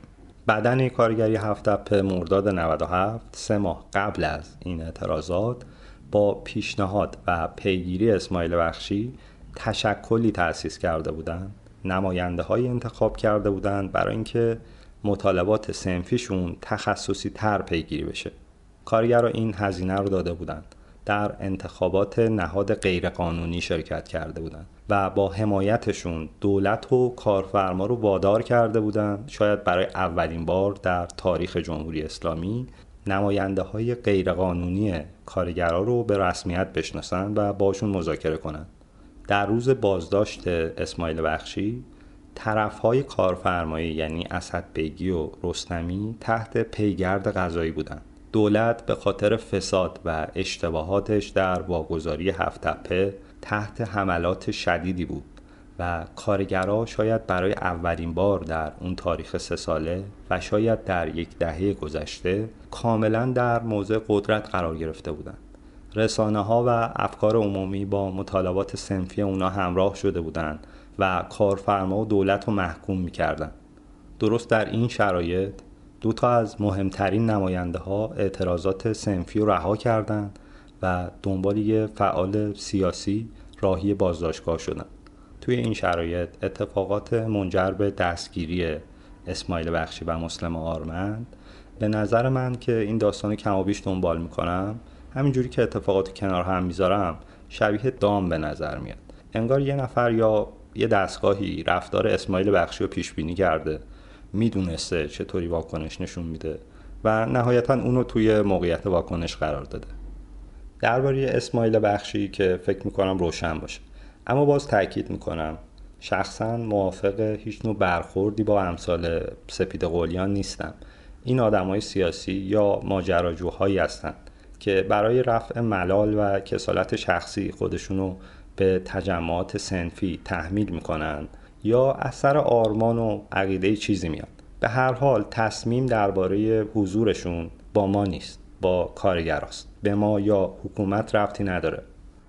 درباره واکنش کارگرا به حضور سپید قولیان چیزی که از منابع حاضر در اعتراضات یعنی کارگرا شنیدم این بود که در چند روزی که به اعتراضات می اومد گروه از کارگرا به حضورش و مشخصا به نوع پوششش معترض بودن. این خانوم بعد از مطلع شدن از این اعتراضات با پوشش چادر در تجمعات شرکت می‌کرد. درباره حضورش در تجمعات هم. اینطور که شنیدم اسماعیل بخشی به کارگرا گفته بود که خواهرمه. فکر می‌کنم از جنس همون خواهری که موقع بازداشت به مامورا گفته بود. اما خب بعضی کارگرا تا زمان بازداشت و منتشر شدن اسامی فکر می‌کردن سپید قلیان واقعا خواهر اسماعیل بخشیه. چون در اون روزا قرار بر این بود کارگرا با خانواده هاشون در اعتراضات شرکت کنند به هر حال اتفاقات 27 آبان اعتراضات رو به یک مسیر مبهم و نامعلوم هدایت می‌کرد. چیزی که بهش میگن بیراهه. تا قبل از اون اعتراضات داشت در مسیر درست و به نفع کارگرها پیش می‌رفت. در این انحراف سه نیروی متفاوت نقش داشتند. نیروهای امنیتی اگر نگیم درباره اصل بازداشت حداقل به خاطر انتخاب زمان و محل بازداشت اشتباه کرد. نیروی غیر سنفی دیگه سپید قلیان بود که معلوم نیست بر اساس چه ضرورتی خودشو قانع کرده بود باید در تجمعات شخصا حضور پیدا کنه و لابد فکر کرده بود این حضور به احتمال بازداشت و انحراف مسیر تا اون زمان 15 روزه اعتراضات چند هزار کارگر و شاید متلاشی شدن سازمانی که بعد از سه سال مبارزه به دست اومده بود میارزه. اما در حوزه یک نقد سنفی فقط اسماعیل بخشی و مسلم آرمن مورد پرسش قرار می‌گیرن اونا در جایگاه نماینده قرار بوده مثل دونده های دو بامانه عمل کنند. دولت، کارفرما، پلیس اینا واضحه که مانعن و تا اون روز و دقیقتر تا همون لحظه بازداشت نماینده ها به خوبی از روی همه موانع پریده بودند و اعتراضات رو به درستی پیش برده بودند. تأکید می‌کنم تا همون لحظه بازداشت چون تا قبل از اون یعنی در فاصله 26 و 27 آبان که پلیس ضد شورش و نیروهای امنیتی بیشتری به هفت پوشوش اومده بودند سه سخنرانی از اسماعیل بخشی و یک سخنرانی از مسلم آرمن وجود داره که دارن به کارگرها آموزش میدن چطور پلیس رو نادیده بگیرن و درگیر نشن.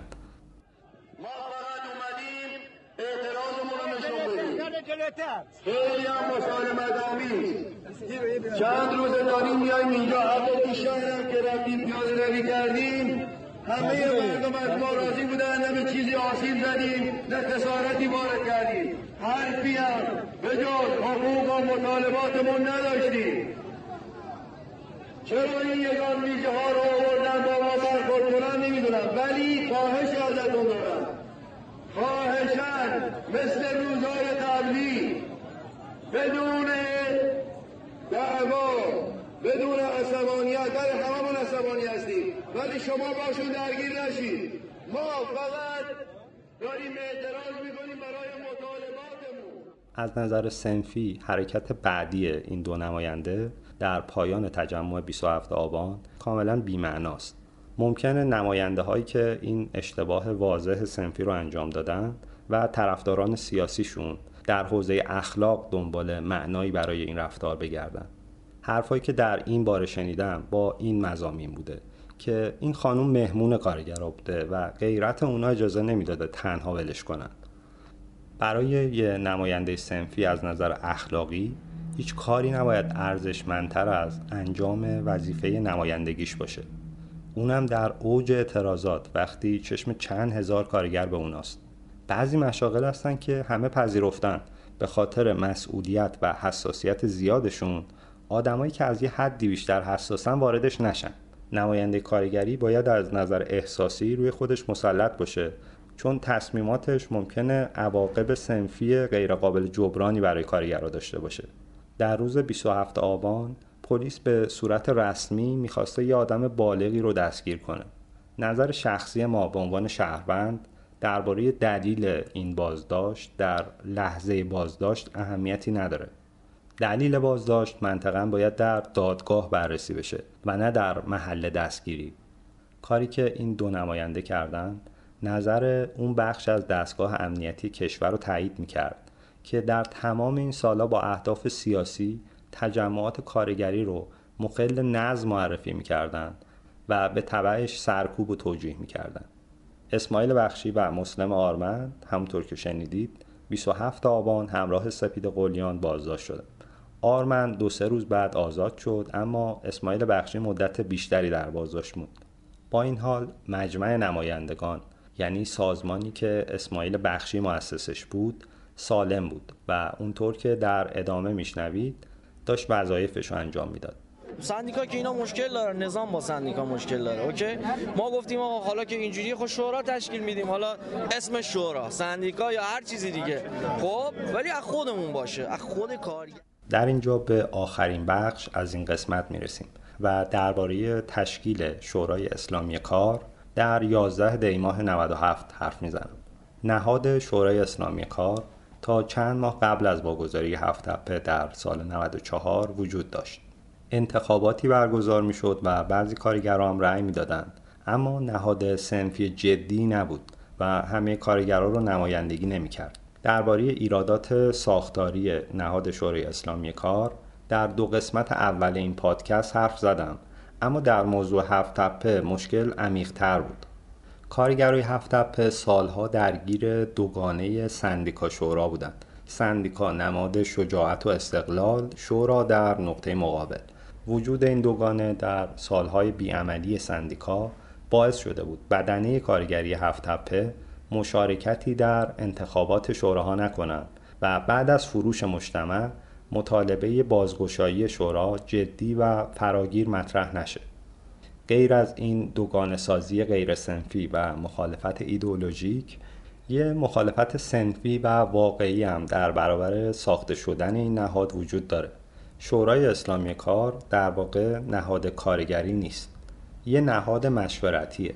یه نماینده از طرف کارفرما به عضویت شورا منصوب میشه و در مواردی گاهی تا بالاترین مناسب کشوری این نهاد کارگری هم رشد می‌کنه. این مشکل در کنار ضعف‌های دیگه‌ای مثل تحمیل اساسنامه های تیپ بررسی صلاحیت نماینده ها قبل از انتخابات و مواردی مثل اینها تا به حال موانع مهمی در راه سازمانیابی کارگرای هفت تپه بودند که در دو قسمت اول این پادکست دربارشون حرف زدم. اما در عین حال نهاد شورای اسلامی کار امتیازاتی به نماینده های کارگران میده. مثل مسئولیت از اخراج و حق قانونی مداخله در بعضی امور مربوط به کارگاه که در واقع برای هر سازمان سنفی با هر اسمی امتیازات بزرگی هن. برخلاف تبلیغات سیاسی در حالت معمول ترجیح کارگرا در هر کارگاهی تشکیل یکی از نهادهای رسمی و به ویژه شورای اسلامی کاره چون شورا نسبت به دو تشکل رسمی دیگه امتیازات بیشتری داره با وجود همه نواقص شورا تنها دلیل اینکه در هر کارگاه بالای سی نفر یک شورای اسلامی کار وجود نداره همراهی دولت با کارفرماها و مانع تراشی در راه ایجاد این نهاده. این مطالبه از طرف کارگرها وجود داره چون در عمل این تجربه سنفی به اونا منتقل شده که این نهاد در ذات خودش غیرقابل اصلاح نیست. و اگر داخل بدنه کارگری یک کارگاه آگاهی تشکلیابی مستقل به وجود اومده باشه و کارگرها برنامه‌ای برای گرفتن مطالبات سنفیشون داشته باشن بعد از اون شورا سندیکا یا هر اسم دیگه ای فقط یک اسمه. در مورد کارگرای هفت تپه قطعا این آگاهی در اون زمان وجود داشت. نماینده های کارگری از آذر 96 تقریبا معلوم بودند و یک سازمان کارگری که شکل مشخصی نداشت به وجود اومده بود. این نماینده ها در هر نهادی قرار می گرفتن می‌تونستن هویت اون نهاد رو تعیین کنن. شاهد بودیم که تیر و مرداد 97 با برگزاری یک انتخابات مستقل این سازمان شکل مجمع نمایندگان به خودش گرفت که از نظر ساختاری کاملا خلاقانه و بومی بود. اما با تجربه‌ای که کارگرها از اعتراضات گذشته به دست آورده بودند فهمیدن. برای داشتن یه نهاد سنفی کارآمد به چیزی بیشتر از استقلال شکلی و نمایشی نیاز دارند بعضی از مطالبات مهم اونا مثل پرداخت منظم دستمزد و اجرای طرح طبقه بندی مشاغل به وجود داشتن شورا و نه هیچ نهاد نیمه قانونی یا حتی قانونی دیگه ای وابسته بود. در واقع استقلال و خلاقیتی که در طراحی مجمع نمایندگان به کار رفته بود بدون حمایت قانون و داشتن حق تحقیق و نظارت در امور مالی کارگاه به کار کارگران نمی اومد. با مجمع نمایندگان یا هر نهاد مستقل اما غیرقانونی دیگه ای نماینده ها به خاطر حمایت و هزینه دادن کارگرا کف خیابون می‌تونستن دستاوردهایی داشته باشند و در مذاکرات قولایی بگیرن. اما موقع اجرای اون قولا کارگرها دیگه کف خیابون نبودن و نماینده هایی که از راه غیرقانونی انتخاب شده بودند بدون حضور کارگر و کف خیابون قدرتی نداشتن. حتی اگر نماینده ها موفق می شدن دوباره کارگرها رو به خیابون بیارن دوباره باید از نقطه اول شروع می کردن و چه تضمینی بود چند ماه بعد دوباره همین راه طی نشه و به نقطه اول نرسه. این روش معقول و عملگرایانه برای گرفتن مطالبات سنفی نبود. نماینده ها در روزهای آخر اعتراضات آذر 97 در موضع قدرت قرار داشتند. تونسته بودن طرف مقابل رو که این بار فقط دولت نبود بلکه حکومت بود قانع کنن که در هفت یک شورای اسلامی کار مستقل تشکیل بشه. قرار بود دولت در انتخابات شورا فقط نقش ناظر داشته باشه. و دخالتی در تعیین صلاحیت نماینده ها نداشته باشه. اگر از حوادث یک دهه قبل یادتون مونده باشه این امتیازی بود که کارگرها در جریان مذاکرات قبل از تشکیل سندیکات نتونسته بودن بهش برسن و دولت نماینده های واقعی کارگرها رو دست جمعی از شرکت در انتخابات شورای اسلامی کار منع کرده بود. اما ده سال بعد در مرداد 97 نماینده های مجمع که به صورت مستقل انتخاب شده بودند در دی همون سال مجمع نمایندگان رو به شورای اسلامی کار تبدیل کردند روش کار به این صورت بود که مجمع نمایندگان با عنوان رسمی خودش یک فهرست کامل از نمایندگان و کارگران مورد حمایت این نهاد برای شرکت در انتخابات شورای اسلامی کار منتشر کرد. روز 11 دی 97 انتخابات شورای اسلامی کار در هفته برگزار شد. اولین بار نبود که انتخابات شورا در اونجا برگزار می شد. اما برای اولین بار در تاریخ هفته انتخابات شورای اسلامی کار با استقبال کارگرها برگزار شد. ارقامی که ناظران کارگری تایید کردند نشون میده که از مجموع 2832 نفر کارگر واجد شرایط رأی دادند 1892 نفر در انتخابات شرکت کردند یعنی حدود 66 درصد از مجموع کارگران. نکته مهم درباره این انتخابات رأی آوردن فهرست کامل نامزدهای مورد حمایت مجمع نمایندگان بود. اسم بعضی از اعضای جدید شورای اسلامی کار رو قبلا در بین بازداشتی ها شنیدید. اینجا فهرست کاملشون رو به ترتیب آرا می‌خونم. عظیم سرخه مسلم آرمند محمد خنیفر علی بنیسد امید آزادی رضا حاتمی مهدی داوودی سعید منصوری. به این ترتیب با تصمیم بدنه کارگری هفت تپه شورای اسلامی کار جایگزین مجمع نمایندگان شد. شورا بعد از انتخابات تا حالا داره روی یکی از مهمترین موضوعات سنفی کارگرای هفت تپه یعنی ساماندهی قراردادا کار می‌کنه. اما موانعی هم سر راهش وجود داره که در همین مدت کوتاه چند بار احتمال منحل شدن شورا رو مطرح کرده. یکی از موانع این بود که تا اول اسفند 97 یعنی 50 روز بعد از انتخابات وزارت کار هنوز صلاحیت نماینده های شورا رو تایید نکرده بود. در اواخر بهمن گفته می‌شد فشارهایی وجود داره و شورایی به خاطر طولانی شدن روند تایید صلاحیتشون قصد دارن دست جمعی استعفا بدن. به هر حال به هر ضربی که بود مشخصا با تهدید به استعفا اداره کار صلاحیت ها رو تایید کرد و اون نماینده ها رسما عضو شورا شدن. اما مشکل دوم شورا اینه که شایعاتی در هفت تپه وجود داره که اسد بیگی یعنی مدیرعامل هفت تپه قراردادهای جدید بر اساس طرح طبقه بندی مشاغل که شورا و مدیریت جدید یعنی کازمی مشغول انجامش هستند معتبر نمی‌دونه و قبول نداره. بعدتر این شایعات تکذیب شد اما تا نهایی شدن تبدیل قراردادها و اجرای طرح طبقه بندی مشاغل تجربه هفته میگه باید شایعات رو جدی گرفت. یکی از دلایل اصلیش اینه که من کارگر با حقوق خودم آشنا نیستم. یه الان جدیدن یه عده‌ای تحصیل کرده وارد شدن. حالا قانون کار رو می‌دونن. خیلی اینا رو نمی‌دونن. این شده که الان یه اواخر بالاخره یه عده‌ای افتادن دنبالش که بتونن شورا رو تشکیل یکیش خودمم خب پیگیری کردیم اسم دادیم نامه دادیم. در پایان این قسمت و این مجموعه تنها حرفی که باقی میمونه درباره سرنوشت اسماعیل بخشی و سندیکا بعد از تشکیل شورای اسلامی کاره. من دقیق نمی‌دونم چرا اسماعیل بخشی در شورایی که تمام رفقاش در اون حضور دارن نیست. دو احتمال مطرح شده. یکی اینکه رد صلاحیت شده و باقی نماینده ها ترجیح دادن بدون حضور اسماعیل بخشی شورا رو تشکیل بدن. یعنی حکومت با شرط نبودن اسماعیل بخشی اجازه تشکیل شورای اسلامی کار رو داده. یه احتمال دیگه هم اینه که اسماعیل بخشی شخصا موافقتی با شورای اسلامی نداره و مایل نبوده در این انتخابات شرکت کنه. هیچ کدوم از دو طرف یعنی شورا و بخشی تا حالا توضیحی در این باره ندادن. در این داستان به نظرم مهم اینه که در مقطعی که اسماعیل بخشی آزاد بود انتخابات شورا برگزار شد و بخشی مخالفتی با تشکیل شورا اعلام نکرد. اما در مقابل سندیکا به عنوان یه نهاد صاحب نفوذ در اجتماع هفتپه پیش از انتخابات و تا امروز در اطلاعیه هایی علیه شورای جدید موضع گرفته. سندیکا پیش از برگزاری انتخابات شورا متنی منتشر کرد و از نامزدای مورد حمایت مجمع خواست استعفا بدن.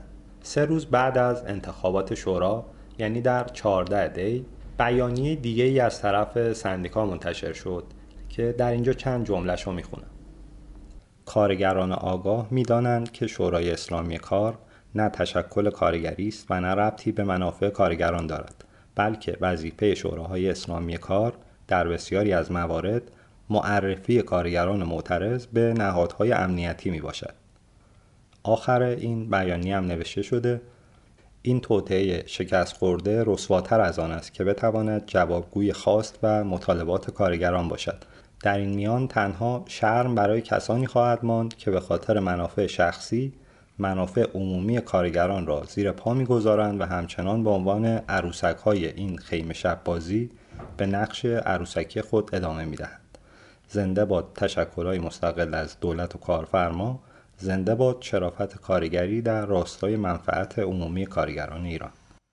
توجه کنید این صفت ها عروسک خیمه شب بازی جاسوس خائن به منافع عمومی کارگران و مثل اینها از طرف کارگرای قدیمی کاملا با نفوذ و معتبر اما بازنشسته هفتپه داره درباره کارگرای جوونی مثل مسلم آرمند محمد خنیفر و نماینده های استفاده میشه. که غیر از یک سال تلاش برای سازمانیابی 27 روز اعتراضات آبان آذر رو با بلوغی که فقط از با تجربه ترین فعالین کارگری توقع می‌رفت رهبری کردند.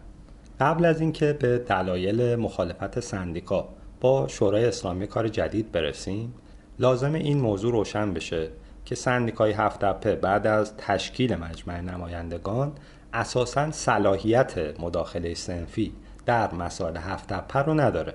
تا قبل از اون یعنی در فاصله نه ساله‌ای که بین تشکیل سندیکا و مجمع وجود داره انتخابات جدیدی برای سندیکا برگزار نشد و به همین اعتبار که دربارش بحث وجود داره اون کارگرها عنوان نمایندگیشون رو حفظ کردند با اینکه بازنشسته شده بودند یا به هر ترتیب از مجموعه جدا شده بودند اما بعد از تشکیل مجمع نمایندگان در تیر و مرداد 97 یه انتخابات کاملا مستقل در سطح انتخابات آبان 87 سندیکا برگزار شد و کارگران نهاد مستقل جدیدی ساختند. بعد از این تاریخ وجود سندیکا در هفت تپه از نظر سنفی نه فقط منفعتی نداره که مشخصا آسیبزاست. وجود نداشتن هیچ نهادی در یک کارگاه از وجود دو نهاد موازی سنفی مفیدتره. چون در حالت اول کارگران نهایتا ای ندارند. اما در حالت دوم دو گروه کارگر سازمانمند در مقابل هم قرار می گیرند و نیروشون بیشتر از اون که صرف گرفتن امتیازات سنفی از طرف مقابل بشه صرف همدیگه میشه. پس قبل از وارد شدن به دلایل مخالفت سندیکا با شورا به این نکته توجه کنید. که سندیکا صلاحیت مداخله و اظهار نظر درباره شورایی که نماینده هاش در واقع همون نماینده های مجمع مستقل بودن و طبق اصول ابتدایی تشکلیابی سنفی نداشته. شاید بهتر باشه در یک فضای آرومتر دفاع سندیکا از مخالفتش با شورای اسلامی کار رو بشنویم. اما در فضای فعلی که به هر حال خالی از عصبیت هم نیست برداشت من درباره دلیل مخالفت سندیکا با شورا اینه که بخشی از جریان چپ با شورای اسلامی کار مشکل هویتی داره و وقتی اسم شورا میاد مثل ماشین به طور خودکار واکنش تهاجمی نشون میده. این نیروهای سیاسی نمی‌تونن شورا رو به عنوان یه ظرف که میشه ازش استفاده های مختلفی کرد ببینن. این نوع مخالفت نه فقط ایدئولوژیک که شبیه به اعتقادات ماوراییه. طبیعتا کارگرایی که پاهاشون روی زمینه بر اساس ابزارهایی که در اختیارشون قرار داره تصمیم می‌گیرن و زیاد به نفرت پراکنی علیه یه ابزار سنفی یعنی شورا که می‌تونه کارآمد باشه توجهی نمی‌کنن سندیکا بالاخره یا باید بپذیره با تصمیمات کارگرای هفت هماهنگ بشه و کنار بره. یا اینکه با شجاعت برای دومین بار خودشو به رأی بذاره. الان به نظر میاد با رأی که ده سال پیش از کارگرا گرفتن یه تشکل مادام العمر به وجود اومده و قرار عنوان نمایندگی کارگرا مثل مدال های اشرافی روی لباس اعضای هیئت مدیره سندیکا برای همیشه آویزون باشه. اطلاعیه های سندیکا علیه شورا که تا امروز یعنی دو سه ماه بعد از انتخابات هم ادامه داره از یک بغض سیاسی میاد و از دید من ارتباطی با دعوای سنفی کارگرای هفت تپه نداره. چیزی که برای فهمیدن این داستان کمکمون می‌کنه موضع نگرفتن اسماعیل بخشی علیه شوراست.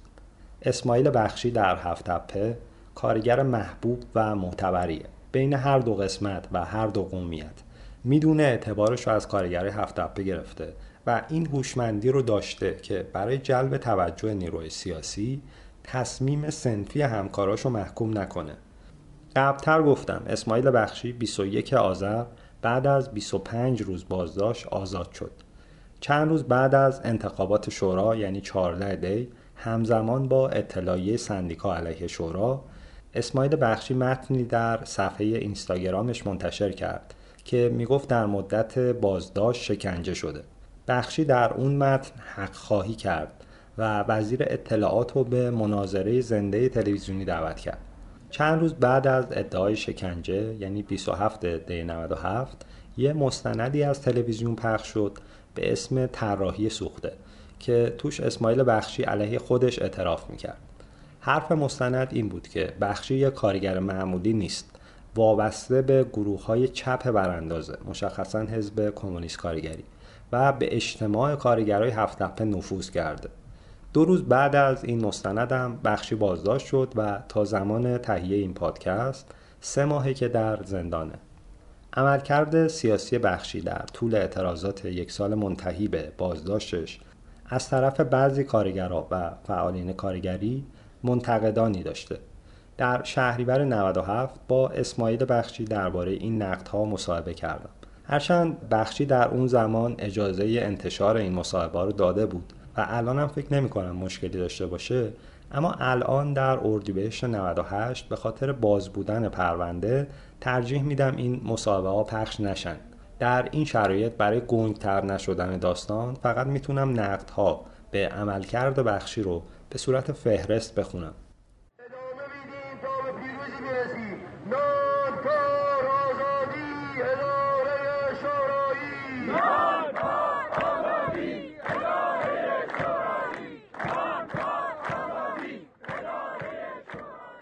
اسماعیل بخشی در چند اعتراض شعارهای کلیشه‌ای جریانات سیاسی چپگرا رو داد. این کار از چند نظر اشتباه بود. در معرفی نهاد سنفی گفتم که از اسمش معلومه قراره چه کار کنه. اعتماد کارگرا به نماینده در نهاد سنفی فقط در محدوده مطالبات سنفیه. به این دلیل که همه کارگرایی که به یه نماینده تریبون دادن تا به جاشون حرف بزنه هوادار آرمان سیاسی اون نماینده نیستن. پس اون شعارها از اون تریبون سوء استفاده از اعتماد کارگرا بوده. این شعارها سوء استفاده از مجمع نمایندگان هم بود.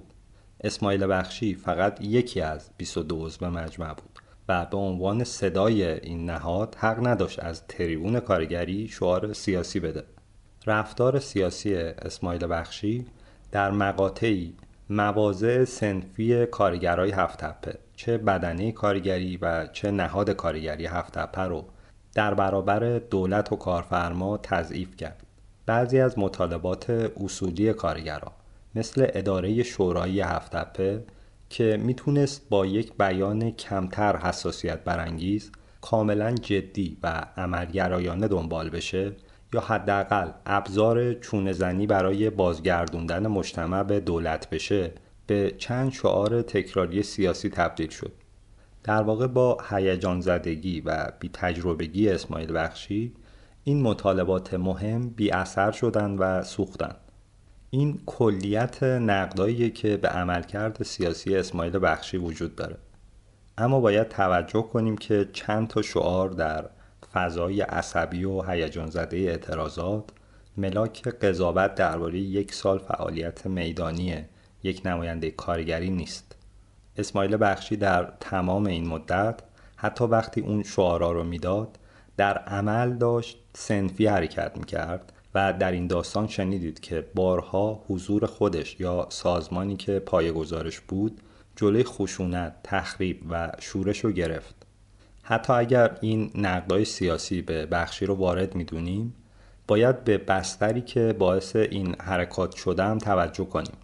اسماعیل بخشی گاهی شعارهای سیاسی داد ولی عملکردش سنفی بود. اما نیروی مقابلش یعنی دولت حسن روحانی هم در شعار و هم در عمل ایدئولوژیک رفتار کرد. دولت روحانی در نمونه مشخص هفت و چندین مورد واگذاری صنایع دیگه نه تنها هیچ توضیحی درباره اتهام تبانی و فساد نداده که برخلاف قانون با قلدری اسناد واگذاری هم منتشر نمی‌کنه.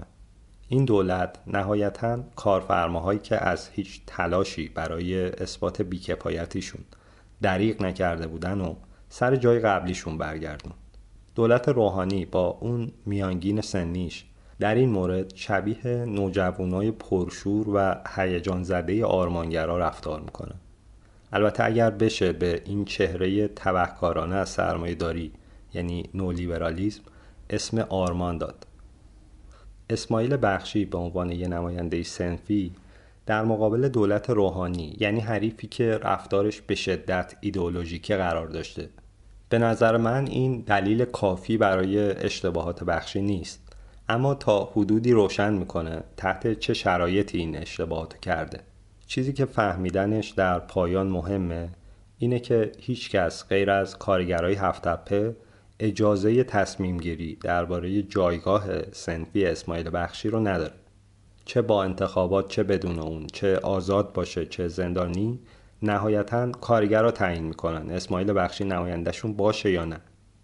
در اتفاقات 11 دی 97 و تشکیل شورای اسلامی کار دیدیم که کارگرها تصمیمشون رو لاقل در اون مقطع درباره اسماعیل بخشی گرفته بودن. با وجود اطلاع از شرکت نداشتن اون در انتخابات شورای اسلامی کار تشکیل دادن. این کارگرها از نظر سنفی دارن مسیر درستی رو میرن که برای رسیدن بهش دست کم سه سال هزینه دادن و تجربه کسب کردن.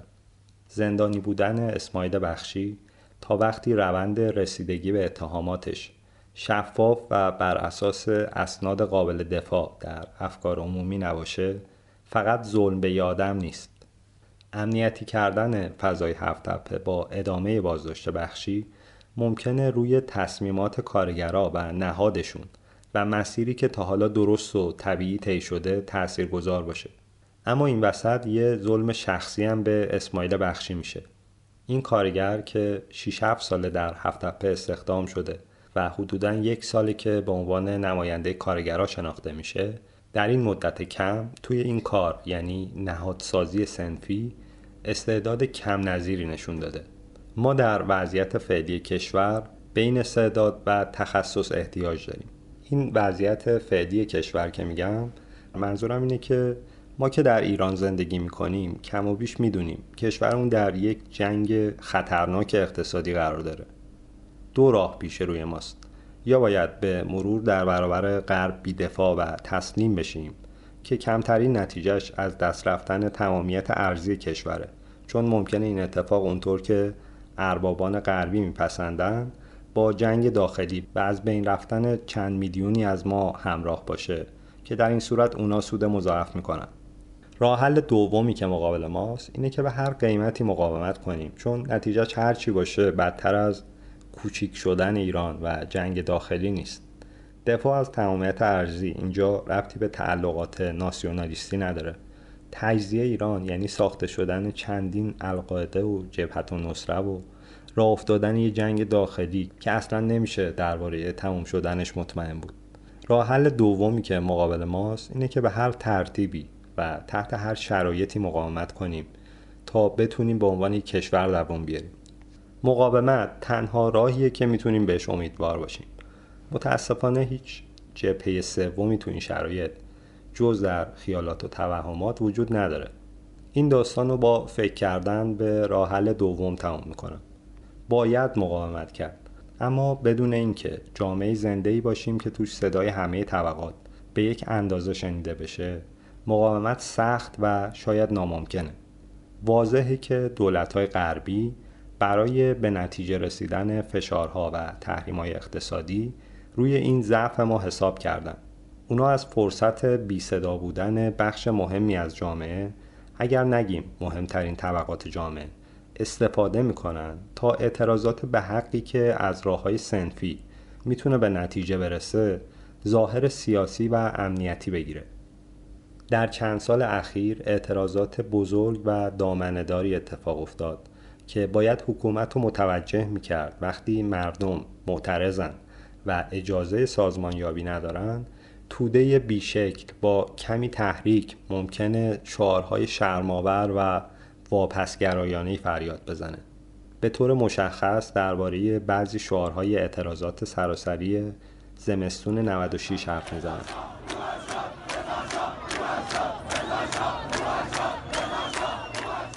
تشکلیابی کمک می‌کنه تا اولا مردم بفهمن به چی اعتراض دارن و دوما سریعترین راه رسیدن به مطالبهشون چیه. اسماعیل بخشی در یک سال گذشته این کار رو برای اجتماع چند هزار نفره هفت به خوبی انجام داده. اگر نگاه راهبردی بلند مدتی از طرف حاکمیت به مسائل کارگری وجود می داشت امثال اسماعیل بخشی باید می‌تونستن آزادانه فعالیت کنند اشتباه کنند و جواب اشتباهاتشون از مردم بگیرن. یه جامعه زنده معمولا اینطوری خودش رو اصلاح می‌کنه.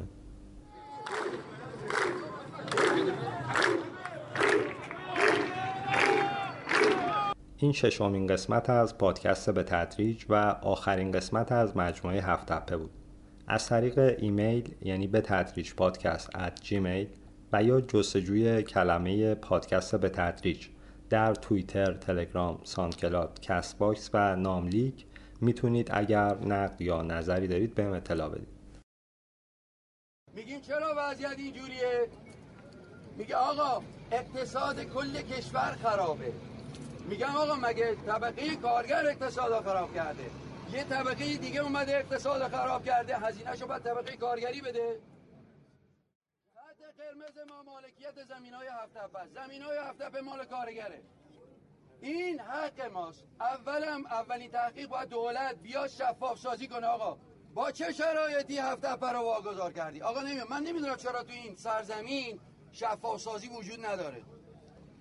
با چه شرایطی دادی؟ حرفی از مالکیت زمین ها تو این دو سال نبود. یواش یواش دارن مالکیت هم مطرح می‌کنن. مثلا ان میلیارد پول اگر قسط بندی پرداخت کردن مالک میشن. بیجا کردین.